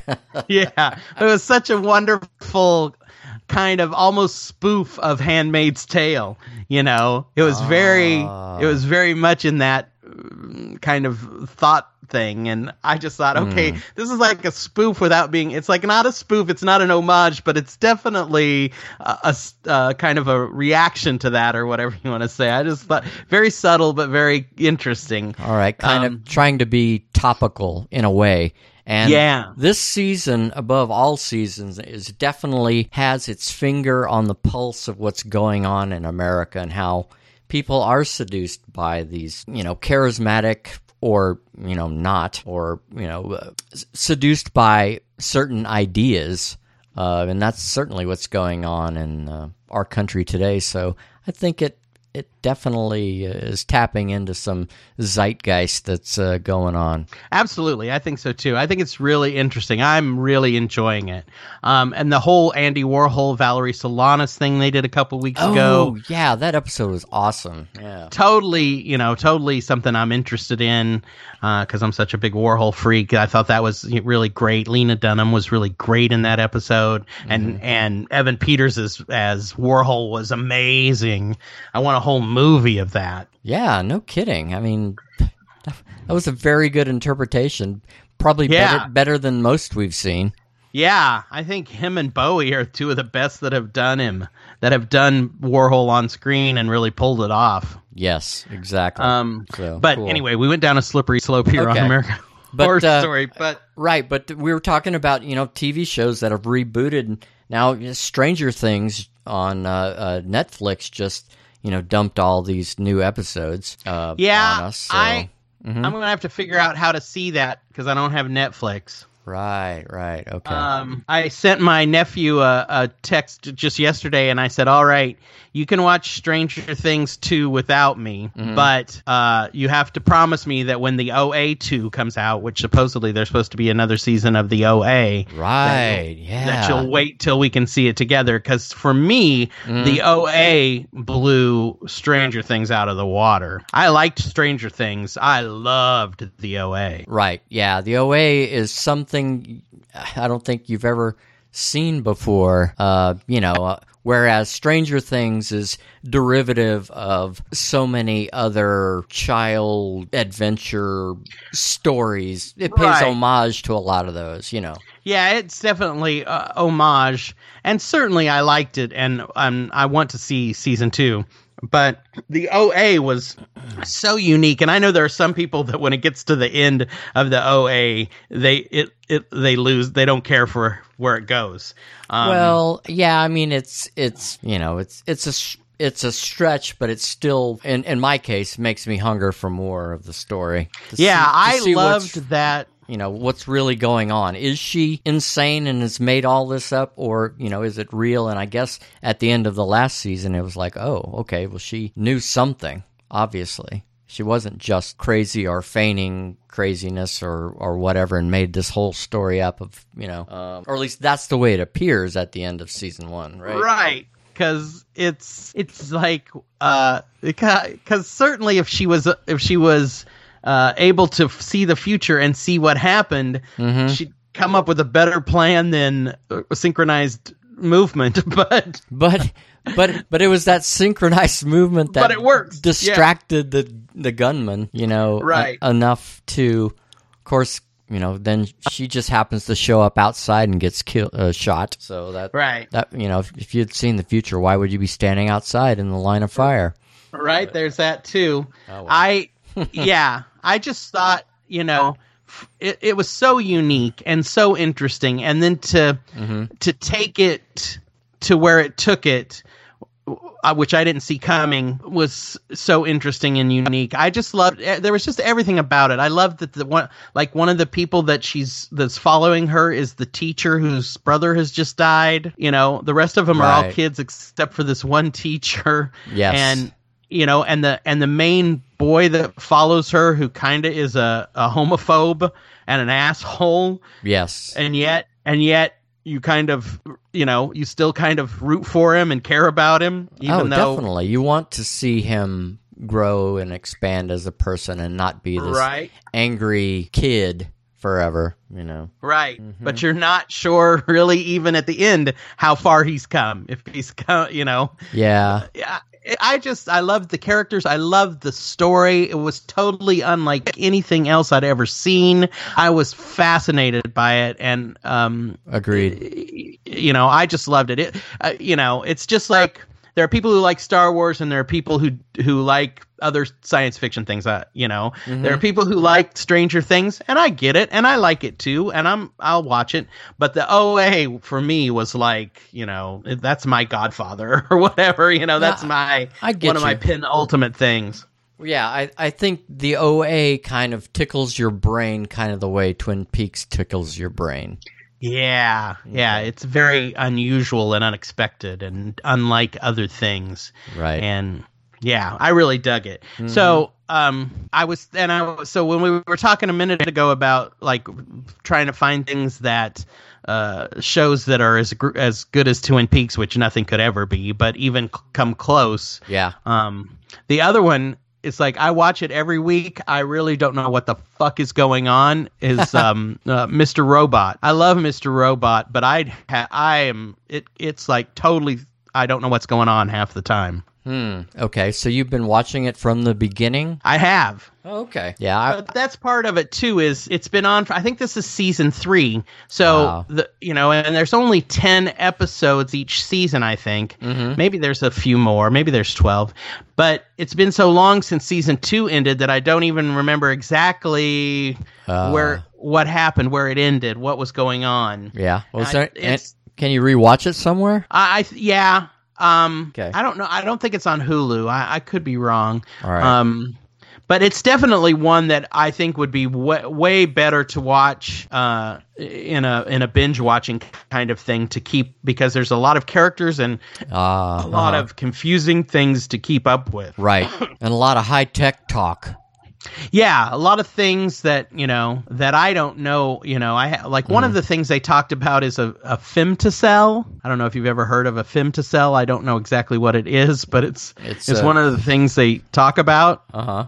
And I thought it was a made up thing, but I googled it and no, it's a real thing it's, I think it's some kind of device or something. I can't even remember. Hmm. But it hmm. sounds so weird. Femtocell. Wow. Okay. What is a femtocell? Yeah. Is it so, like a nanobot? I don't remember. I, I Wikipedia'd it. Okay. but I don't remember. All right. Well, but it has something to do with hacking or computers or something that you know. All right. I, I know Mr. Robot is a show that people who are into computers and consider themselves hackers or whatever really Yeah. Dig. Um, and it's certainly got it's got political stuff going on this season about Trump too, Oh, okay. Well, that just kind of in the background. right. Well, you you would think it would have to, you know, kind of stay up with current events in that regard. Yeah. Okay. Yeah, since right. it's yeah, it's it's an interesting show. Okay. I keep telling myself, uh, yeah, I'm gonna I'm gonna start watching Mr. Robot from the beginning. You know, if I can find it somewhere, and it, I don't know, it might be on. It uh, might serve might you just to- I don't know. It might serve you just to wait until it it's done Oh. and Right. And then just watch it all at once.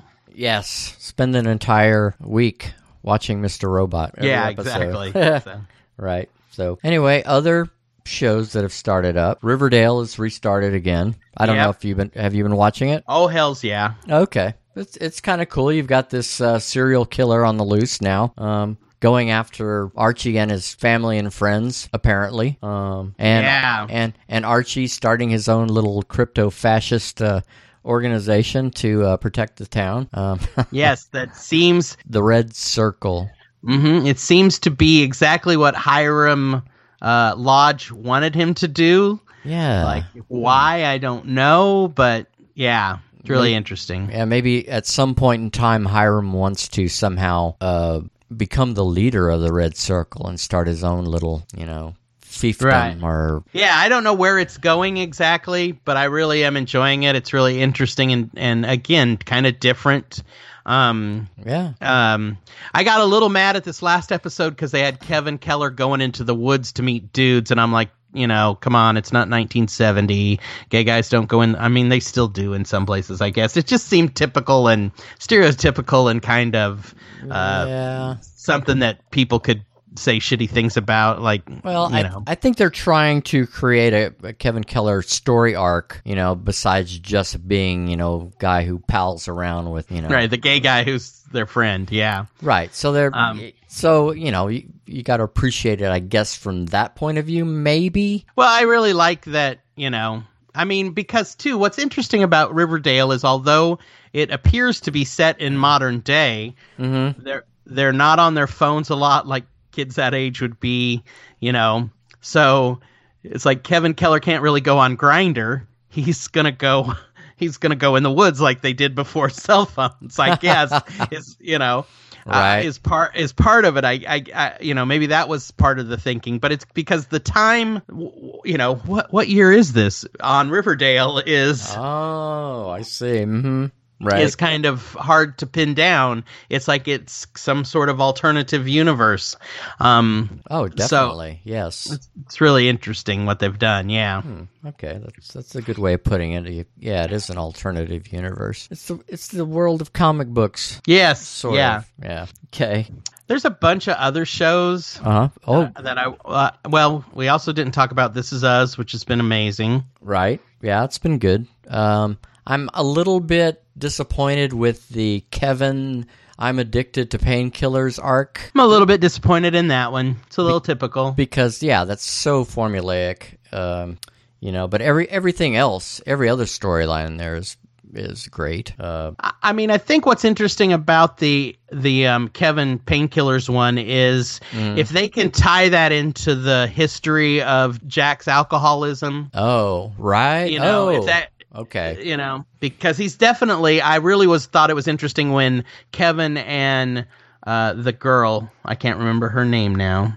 His the his sister. girlfriend. Yeah, that he's No, the sister. oh the sister. Yes, uh, Kate. Yeah, when Kevin and Kate are talking about the dad, and and Kevin really can't handle it. He's he's obviously not. He you know he says he's okay about it. He's obviously not. Right. He's put. so- yeah, he's pushing down his feelings uh, about you know yeah his father's death and how much that has actually affected his present day life. And yeah, so we're gonna get there eventually, I'm sure. Right. I think that's what's interesting about it. If they can tie that into him having to deal with his dad, Uh huh. that could be interesting.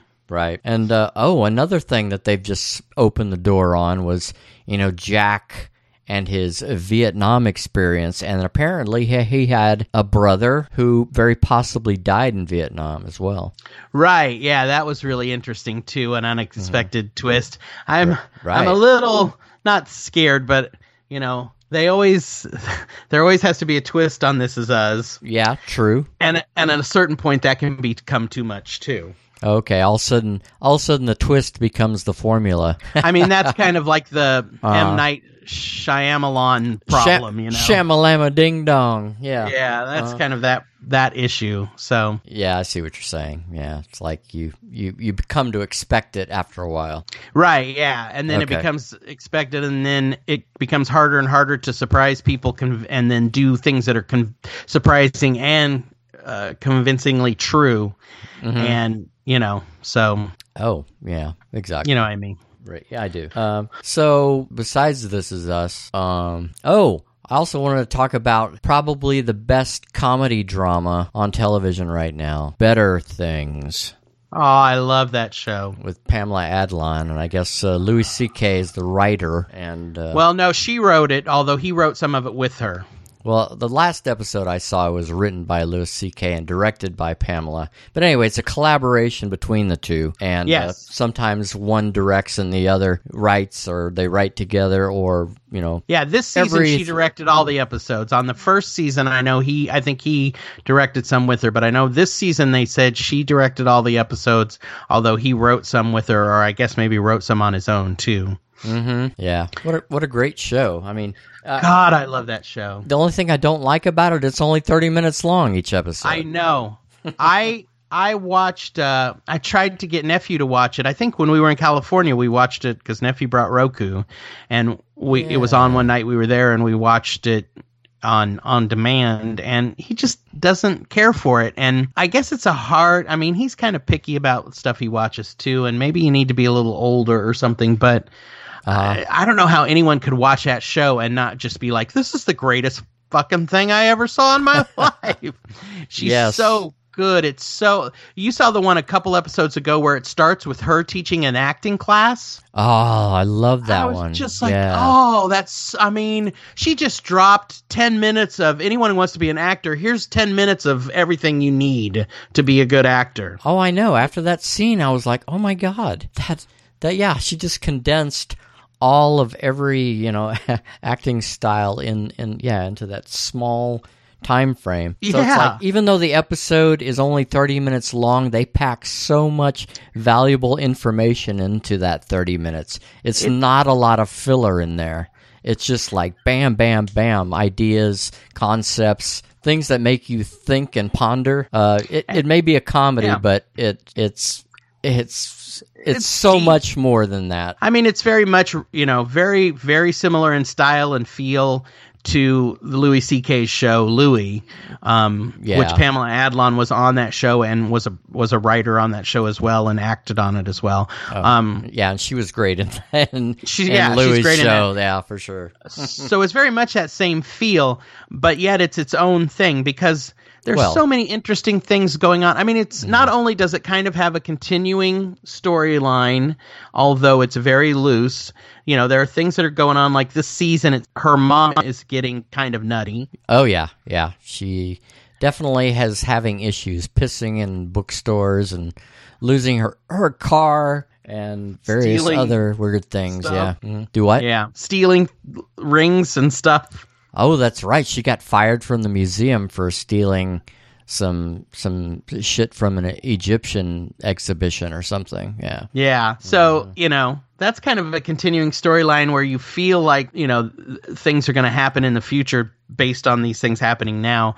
But Right. it's it's also very much where just like there's that 10 minutes of the acting class that really has nothing to do i mean that segment is a little bit about how she's an actress and and Right. Because because they do that scene they do the scene where she's in the car with the guy and has to keep doing the scene over and over and then Yes. they do do the thing with the daughters where you know they they do the fake funeral for her Right. um, But uh, that was that was yeah because she in her professional life is very much appreciated and revered and she goes home and she feels like you know nobody appreciates her or gives a shit about her and so it was that that contrast between you know professional and private life that was so cool and how Yeah, I, then by the end you know you're practically crying Yes, it's done so well. And I mean, and then there are the things that are haven't really been talked about too much yet. The, you know, the thing with the middle daughter who's obviously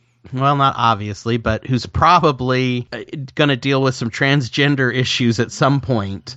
yeah yeah Um, which they they haven't really said out loud. There was one scene last year where the daughter got in trouble for going to the boys' room in the school, and she told her mom she just didn't like. uh, Did you see that one? uh, yeah i've seen every episode but yeah, Yeah, i, I yeah. vaguely remember what you're talking about yes Yeah, she told she told the mom that she didn't like going in the bathroom because girls were gross and they one of them stuck their finger in the other one's vagina in there or some crazy shit was supposedly going on there and that's why she wanted to use a boys room because mm-hmm. girls were the girls room was just you know ucky or whatever mm-hmm. and can kind of convince the mom that that was the reason and then the older daughter when the mom kind of told her that was like no, mom, that's not what it is. She's she thinks she's a boy. She wants, you know, she's and and so you know that's really all they've said about it. Right. Well, you know, of course they're they're all named after men. I mean, she's the middle child is Frankie, and uh, There's, uh, the, the youngest one. I don't know what. I can't remember. Her name is they call her Bug, but her name is um oh, it's gonna kill me. uh, it starts with a J, I think. Um, but yeah, they all have men's names. I mean, she does too. Her name is Sam. Yes. There's Frankie. I don't remember the other two. It's crazy. Right. Mo and Um, Lar- and Larry. I think is the Yeah, other two. I think it's what it is. Yeah, but it's just a great show. One of those shows that you know, I I feel like people don't know it's there, and and there are just some people who who kind of watch it and go, I don't know what this is, and then don't give it a chance. right. You know, I I. You know, this is I, I'm this is so elitist and assholey, but I, I think if you're a dumb person, you you won't like it. You know, it's too it's too smart for a lot of people. I think. Very likely. I mean, and plus it's it's very female centric. I mean, the majority of the characters are female and and uh, follows a single mother raising three girls and dealing with her mother who lives next door. So Right? Yeah. Her best friend's a gay guy. So right.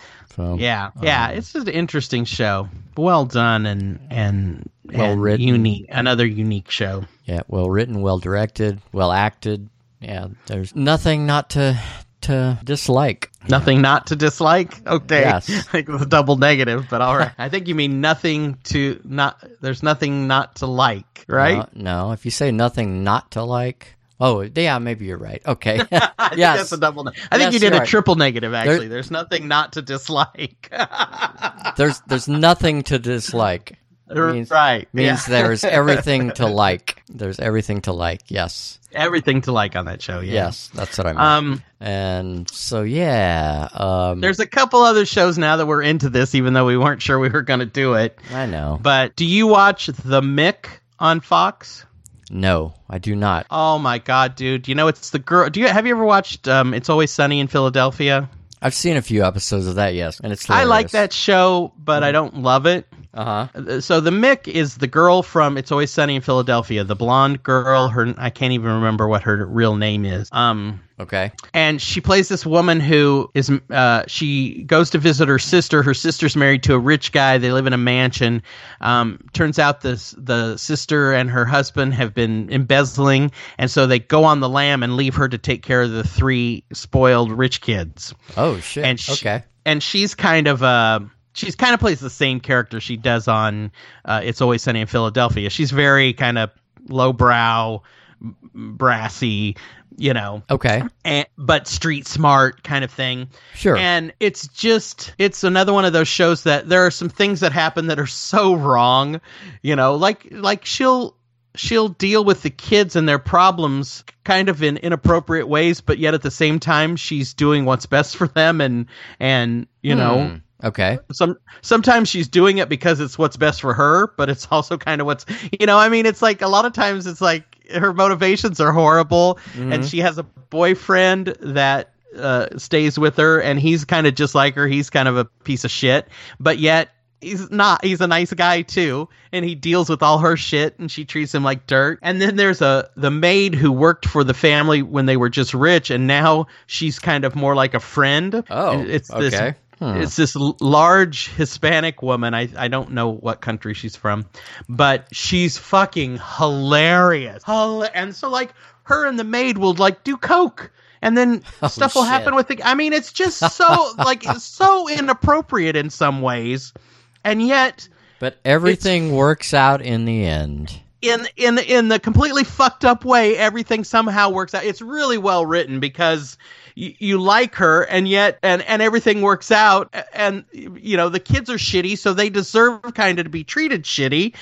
but they learn to kind of learn something along the way Wow. I don't know. It's really, it's really done well. I just fucking love it. I think it, it's Hmm. one of the funniest shows on TV. Is it like an R-rated version of Gilligan's Island? It's all.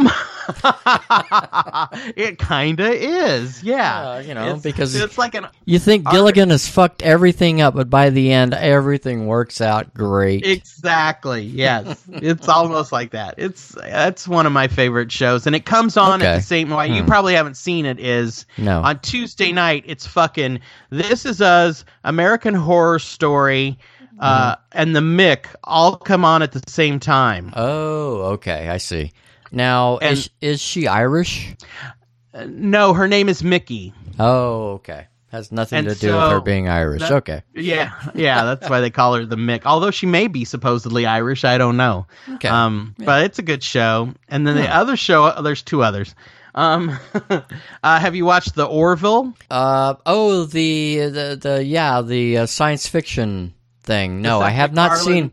Yeah, I haven't seen any of it. Uh, worth it? great. Is it okay? I've It's it's okay. It's not the greatest thing you'll ever see in your life. I've but heard, uh, yeah, I've heard mixed reviews, so I was Yeah. holding off. I could see why people might not like it, and those Mm-hmm. people are wrong.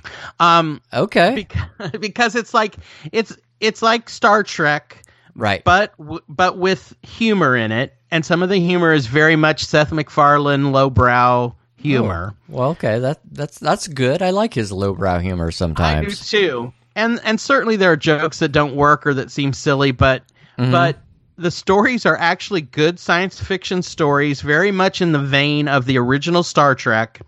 Um, Hmm, okay, so they're serious at times. They're very serious with a serious plot going on. Um, so for so the tone is really odd because it's actually like a Star Trek episode with the whole plot and morals and and things that are going on in the story. Yeah. and at the same time they'll throw in some of these kind of goofy jokes. interesting. okay, Yeah. so it's kind of playing with the genre. Yeah, yeah. Like there's a scene where there's a sh- there's an episode where Seth MacFarlane and another guy who's on uh, in his crew on the ship and they're friends. They have to go onto this um, alien ship and try and and um, th- these aliens are very obsessed with their what what is their Bible? It's called something else, but basically it's their religion and their Bible. Their all their motivations are are built around that. So Okay. the the Federation, although they call it the Union, I think on the show, decides that if they had a copy of this book, they would know much better how to deal with these this alien race that's kind of in a war with them. Okay, So they go on the ship incognito. They have some kind of cloaking device that makes them look like one of the of the other of that alien species. So they fit in, but they're they're Right. obviously on a ship and and the you know they're pretending that they they, they come in on a, a shuttle and pretend they're uh, got lost or something. Anyway, long story short, I'm sorry. Anyway, long story when they get on- okay, right, go ahead. when they get on the ship, they tell the guys that their names are Chris and Devon. okay, When all these aliens have names like, you know, Crav- Cravoy and, you know, real alien sounding names. yes. And, you know, which is totally hilarious and totally, but yet kind of feasible, could work.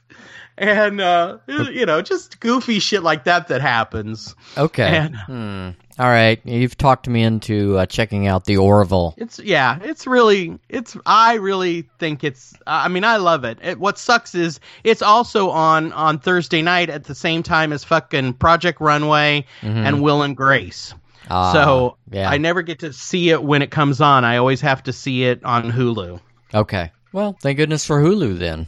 All right. Yeah, yeah. I'm really, I'm really finding my Hulu to be money well spent.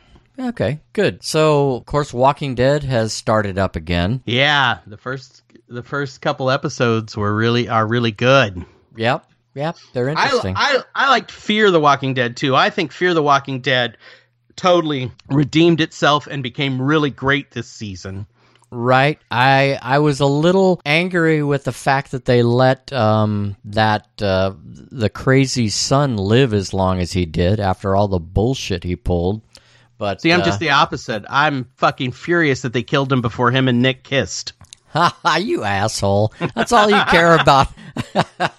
That's all you care about when you're watching some TVs and it's a Well, it's I a thought pr- Nick cute young really boy. helped. I thought Nick really helped um, Troy turn turn around who he was, yeah. and I thought the influence of Nick could have could have totally was starting to redeem Troy as a person, was going to salvage him as a person, and then the mom But- just kills him. Well- I'm like, wait a minute, he's back on the path. I know, but he was irredeemable at that point. He had already murdered that one family that had decided to leave the farm, and then he brought an entire horde of uh, of infected onto the farm that ended up, you know, ended up with the deaths of most of the people on the farm, except for our. Uh, uh, our you know fearless uh, small group that showed up. So Right, he had kind of yeah he'd be he he had already become irredeemable and there was nothing that he could do that would you know truly redeem anything at this point. Well, he had pretty eyes and shit, so. Oh well i know okay. If you look at All it from, from that perspective i can understand your disappointment yes. All he all he needed was blue hair, and I would want him inside me. um, uh, okay but I, Right. you know, I really thought. I mean, I thought that was. I thought the whole thing with him and Nick was very interesting. With with It was. Well, you- with uh, you know Nick kind of doing some drugs again. oh and yeah yet they went and on yet- their drug fueled romp uh stoned out on uh zombie brainstem that was so Yeah. weird like And I, I guess if they weren't gonna, if they didn't fuck then, they probably weren't gonna fuck. But exactly exactly uh, I just thought it was really. I was really starting to think Nick can turn Troy around and turn him into a good person, and at the same time, Troy might fuck him up a little bit to where, Mm. you know, I just thought that was a Mm-hmm. super interesting and compelling dynamic between the two of them, and and then she kills him, and I was like, oh, Right. Well, of course, next season that's going to be a wedge that's uh, driven between the two of them. Well, it's already driven a wedge between the two of them because absolutely, yeah. you know, right. So you know, we'll have to see how that works out and if their relationship is even you know repairable at this point. Right. I think yeah. I I certainly think the show totally turned itself around after uh, you know season 2 was pretty horrible and uh uh, it you know they brought back Daniel which was super smart. Yes. Um Oh, yeah. and, and all the things that kind of happened there. They really did. I mean, I like Travis, but I think the show's way better without his character. Um, it, it got kind of more gritty and real and and interesting. Yeah, well, I mean, the real hero, main character of Fear the Walking Dead is Madison. So, yeah, with him around, she would always kind of be held back or so it seems. So now with him gone, yeah, she is she is the badass of the show. She is the Rick of Fear of the Walking Dead, you know. Yeah, I, I think so too. Yeah, and and I'm cool with that. Um, because I think her story's compelling, but Yeah. uh, they j- just got to keep putting compelling characters around her. Um, Oh, absolutely. Yeah, she's like the anchor that other, the other characters orbit around. But yeah, they Yeah. have they they need to be there. Otherwise, it would be boring if it was just about her. yeah, I agree. Yeah, so I thought it was really good, and then I'm really, you know, of course, now we're getting to the the heart and grit of Negan and and his story on Walking Dead, Yep. and. They cannot kill him soon enough for me. well, I, I, think just I, can't stand him. I think in the comic book they never did kill him, as far as I know. I think they imprison him or something. But who knows what's going to happen with the show? Because we know the show is, you know, never fully follows what the comic book ever did. So you know, Yeah. we'll I see. like. Um, I I I just um I was like, come on, um, Rick, take the fucking shot. You know, He could have easily. He was standing out in the open. Any Right. any carefully placed sniper or just any idiot with a gun just pointing it in his general direction would have hit him. Yeah, I I don't know if what happened was that th- I I think whoever sh- whoever directed that episode and produced it and all that they needed to make it seem more obvious that it was difficult for Rick to shoot him. It seemed like he was right there and could have just shot him any time. So it became totally unbelievable the way it looked on TV, the way it was edited. Yeah, M- maybe it was meant to look as if Rick was further away and had less of a shot. maybe, but it looked like they were twenty yards away from each other. yeah so it was either Uh. either written poorly or filmed poorly because Mhm. um, if that was the true intention that he was that close then it's just stupid that he doesn't kill him and if if the intention was that he was so far that it would have been difficult to do Mhm. um, they didn't they didn't make that seem right. Or the way it was laid out Yeah, or maybe the maybe the whole point they're trying to get across is it's really not you know Negan is not just one person at this point, you know, because they all claim to be Negan, you know, in the sense Right. that they're all of the same mind, and so yes, you can kill one person, but you still got you know hundreds of others that are still of that same mindset. So you know it's going to be more than yeah, just taking out the the main leader, even though I, it would probably have more impact than you know anybody would think. I would think, you know, personally, I think yeah. the the whole organization would collapse without him, or also the other guy with the the, the balding guy with the uh, uh, the handlebar mustache, whatever. I can't remember what his name is. Um, his Oh, his, yeah, his number yeah. two man. yeah i can't think what his name is either he's really Yeah. dislikable too Right. I'm thinking Um, if you took both of those guys out, that the rest of the organization would collapse. But that's- Right, I think so too. I mean, I think definitely you take those two guys out, then then yeah, you that's that should be the objective. Um, Hmm. but I, you know, I think it's. I mean, certainly interesting that that Dwayne is it Dwayne that's helping them, Dwight, Dwight that's helping them, Yeah. and and you know. But here's the other thing. I was like, okay. We've, you know, they've they've been on hi- hiatus. They've, you know, we've been between seasons here. Now this is the start of a new season Yeah, isn't Negan and his guys coming to to the the place where um, Alexandria every few days and making them get things? Where'd they get all these cars and the fucking tin and all the bullets and shit? Where'd all that shit come from? I don't know. Maybe that they looked like they just had leftover fencing material. You know, like the the big fence that's around Alexandria. It just looks like they had you know leftovers from that construction project. right? You know, yeah, we had no, you know. I was like, okay, w- logistically, how did we get here? You know, you just have to believe that Rick and them pulled it all together and were able to do that. Um, right. Which and o- is obviously, kind of yeah. Obviously, some time has passed. right. Uh, you know, we don't know how But- how how long. A few Right. months, maybe. Who knows? I mean, Maggie's still pregnant, so it can't be that long. Oh, that's a good point. Yeah, she would be showing at this point because Yeah, she she claimed to only about- be like two months pregnant. You know. Well, she said something about going into the third trimester, so I guess she's supposed to be around six months, maybe. I don't know. Oh, Um, okay. So So, when do you start showing? I mean, usually they women start showing, I think, around the fifth or sixth month. I, I could be wrong. I, Okay. I'm a gay guy. I don't know. I I don't. I don't know either. that sounds right. You know. Okay. So I, I was just like, yeah, that's kind of. If you really think about it, it's like, wait a minute, how'd they how'd they do all this when he's supposedly on their ass all the time? hmm and and you know and then they have all these guns and ammunition where the you know because didn't Jadis and her group who was supposed to help them get all that stuff uh um didn't she betray him Uh, and yes. and where the where is she now Well, they once the the whole zombie out of the coffin thing happened, the people of Alexandria got the upper hand and chased off Jadis and her crew. They kind of snuck away into the, you know, they threw down a bunch of smoke bombs and escaped in the uh, confusion. And uh, of course, I guess Negan and his crew were were sent packing too and on the run. And I guess that's probably when the, you know, the monthly visits or weekly visits from um, the sanctuary to Alexandria stopped. I imagine so. In the interim period, that's when you know I guess Rick and company um, started building their little battle tanks or their little uh, Mad Max cars. Right. Yeah. well, maybe I guess that makes sense. I can kind of see that. Um, this is that's the thing that really frustrates me, and I'm not very good at it. It's just like Uh-huh. before Mr. Robot started this season, I was like, I really need to go back and watch a few episodes of it if I can Mhm. to remind me of what happened. And and same thing with Walking Dead. Sometimes you know you'll have months between seasons, and and you're you're like, I don't remember exactly what happened at the end of the last one. I'd forgotten about a lot of that. So Oh, oh yeah, and also King King, what's his name, and his tiger showed up.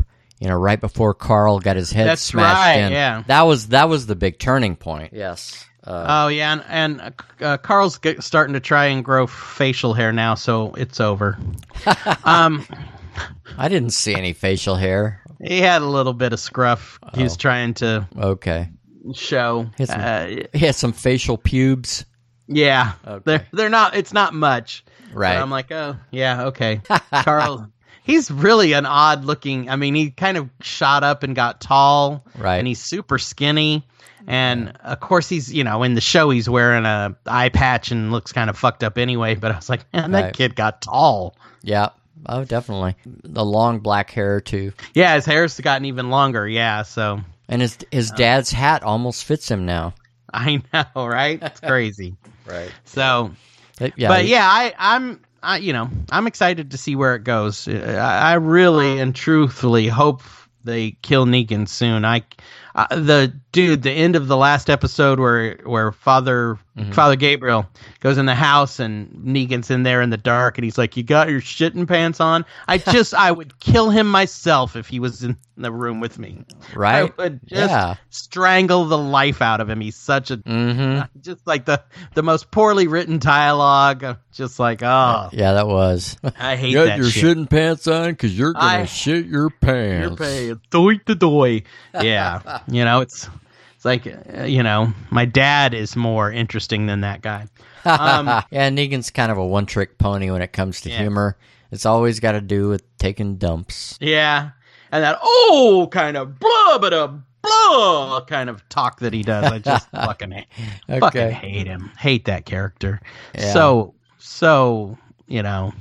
I mean the good the thing I, when I was watching this first couple episodes I was like Uh-huh. oh you know what you hate him so much this building to taking him down definitely gets you excited about it because you want to see him go down that Oh, you know, absolutely. well, at some point he becomes two-dimensional, uh, you know, in that regard, as far as a villain goes. yeah So, mm, of course, I guess in past seasons when he was nice to Carl, though, he, he was showing a little bit of three-dimensionality. But oh, he now, wanted to get in that eye socket you know yeah, uh, that's probably what it was. Yeah. um, yeah, I mean, there's been times where he's been interesting, but overall, you just, you know, right. uh, the the shtick that Jeffrey Dean Morgan does playing Negan doing his shtick is just cringeworthy. Right. But in the after shows, the fans are just lapping it up. They love him, and I cannot. And there are women who think, and probably men too, who think he's some kind of gorgeous guy. Uh. he's the oh, he's an unpleasant person who is not good looking. I just don't get it. I don't get anything about it. He's kind of like Ray's brother on uh, Everybody Loves Raymond. oh, Deborah. Uh, yeah. So anyway, uh, yeah, There's only one other show I want to talk about real briefly. yeah, Because- sure, It's a. It's why not? We're here. Okay. It's a. wa- It is actually a watershed fucking moment in in LGBTQ history. okay, Fucking Disney Channel, and it just was on tonight, the night we're recording this. Disney Channel had its first character that came out on a sh- Disney show. really? I think. Huh. I think. I think I've told you about this show, Andi Mack, that I like. It's just a dumb. It's not even dumb. It's just a Disney show. You know, it's just a. It's a Right. show for teenagers. Yeah, you, you did tell me about Andi Mack. Yes. Yeah. Okay. I, I, I- you know, it just, I'm, it just makes me happy. It's just a cute little show. Well, there's a character on there uh, that was like they were certainly leading up last season to the fact that he was probably going to be gay. But Okay. it's a Disney Channel. You don't expect that to happen in a Disney Channel show. You Well- you expect that maybe they hint around about it, or or maybe they don't say anything about it, and he's just that character. But he actually came out to one of his friends on the show, Hmm. and it was people are losing their shit because it's uh, just like a watershed moment. Okay. Well, I mean, they're kind of late to the party. I mean, But it's but it's Disney. I mean, Disney is very very not conservative, but they're it's certainly a subject they haven't broached very much on on Disney Channel shows. well, true, but you know, because yeah, they're they're watching their bottom line, and now they feel you know the time is safe to do Right. that, maybe, and so they're doing it. Well, they you know, there's certainly backlash. There's certainly those conservative parent type people that won't let their kids watch the show now, and I'm sure there are some Right. that will, you know, not let their kids watch any Disney Channel or whatever. Um, but you know, yeah, the time was right. You know. Uh huh. and and so it was done really well. The show is a great show. It's a great show for kids because I think we talked about this last time. Andi Mack is a is a girl, uh, and she's probably supposed to be about twelve or thirteen. She finds out that her the person she thought was her mom is actually her grandma, and her older sister was her mom is her mom. Right. I remember And- you talking about it on a past episode. You don't, Right. You don't need So, to I mean- recap. Well, that I mean that's that's kind of groundbreaking for a Disney Channel show. Plus, Oh, there's the well, good point. Yeah. you know that's groundbreaking the mom is asian the the grandmother is asian the, the father's white and then actually her mom would be half asian and her uh, her biological father is white um so you know there's that you know uh culture thing as well um so it's it's already broke some ground for a for a Disney Channel show, and so it just was a logical kind of thing for this show to do because it's about Yeah. kind of talking about things that Disney Channel shows haven't really touched on before. Okay. Well, all right. So that is yeah, it's definitely groundbreaking for Disney. So that's that's true. Okay. Yeah, I cool. think it's you know it's awesome. All right. Well, I'm glad you like it. So it's a watershed moment, dude. It It's a culturally historic moment. It really is. Hmm. Okay. So No, that, you are right. Yeah. Of course, I guess uh, Disney as a corporation, I thought was fairly, um, you know, gay friendly. they are, but But as far as their entertainment, uh, at least under the Disney brand, has been kind of quiet. I guess that's right Yeah, you're like right. like um they're i mean obviously with the people they hire and you know they've been very inclusive in their hiring policies um in their in their corporate culture that sort of thing Right. um you know and so but on you know i don't even know if a disney movie has had an openly gay character like there's there was one in an animated cartoon that came out a couple years ago. I can't even remember what that cartoon was but i don't think it was a disney cartoon where there was a gay character. So i don't think there's been a gay character an openly gay character in a disney animated movie. I could be wrong. Um Well, I think any movie that they made that had risque topics, quote unquote, uh, was usually under their touchstone. Was it Oh yeah, yeah. touchstone? We're talking about we're talking about Disney stuff aimed at teenagers or or tweens. right. That's what um, I'm saying. like they it- al- they always kind of separated off any movie made under the Disney name away from controversial topics. Right. Yeah. Right. Um so yeah, you know, it, it's just kind of a it, it they hadn't done it. They needed to do it. They did it. But they did it on a show that's really great and perfect for doing it and on a show that talks about diversity and and acceptance and uh, you know, that's kind of, you know, it's a it it's a funny show. I think it's funny and it's it's a sweet show.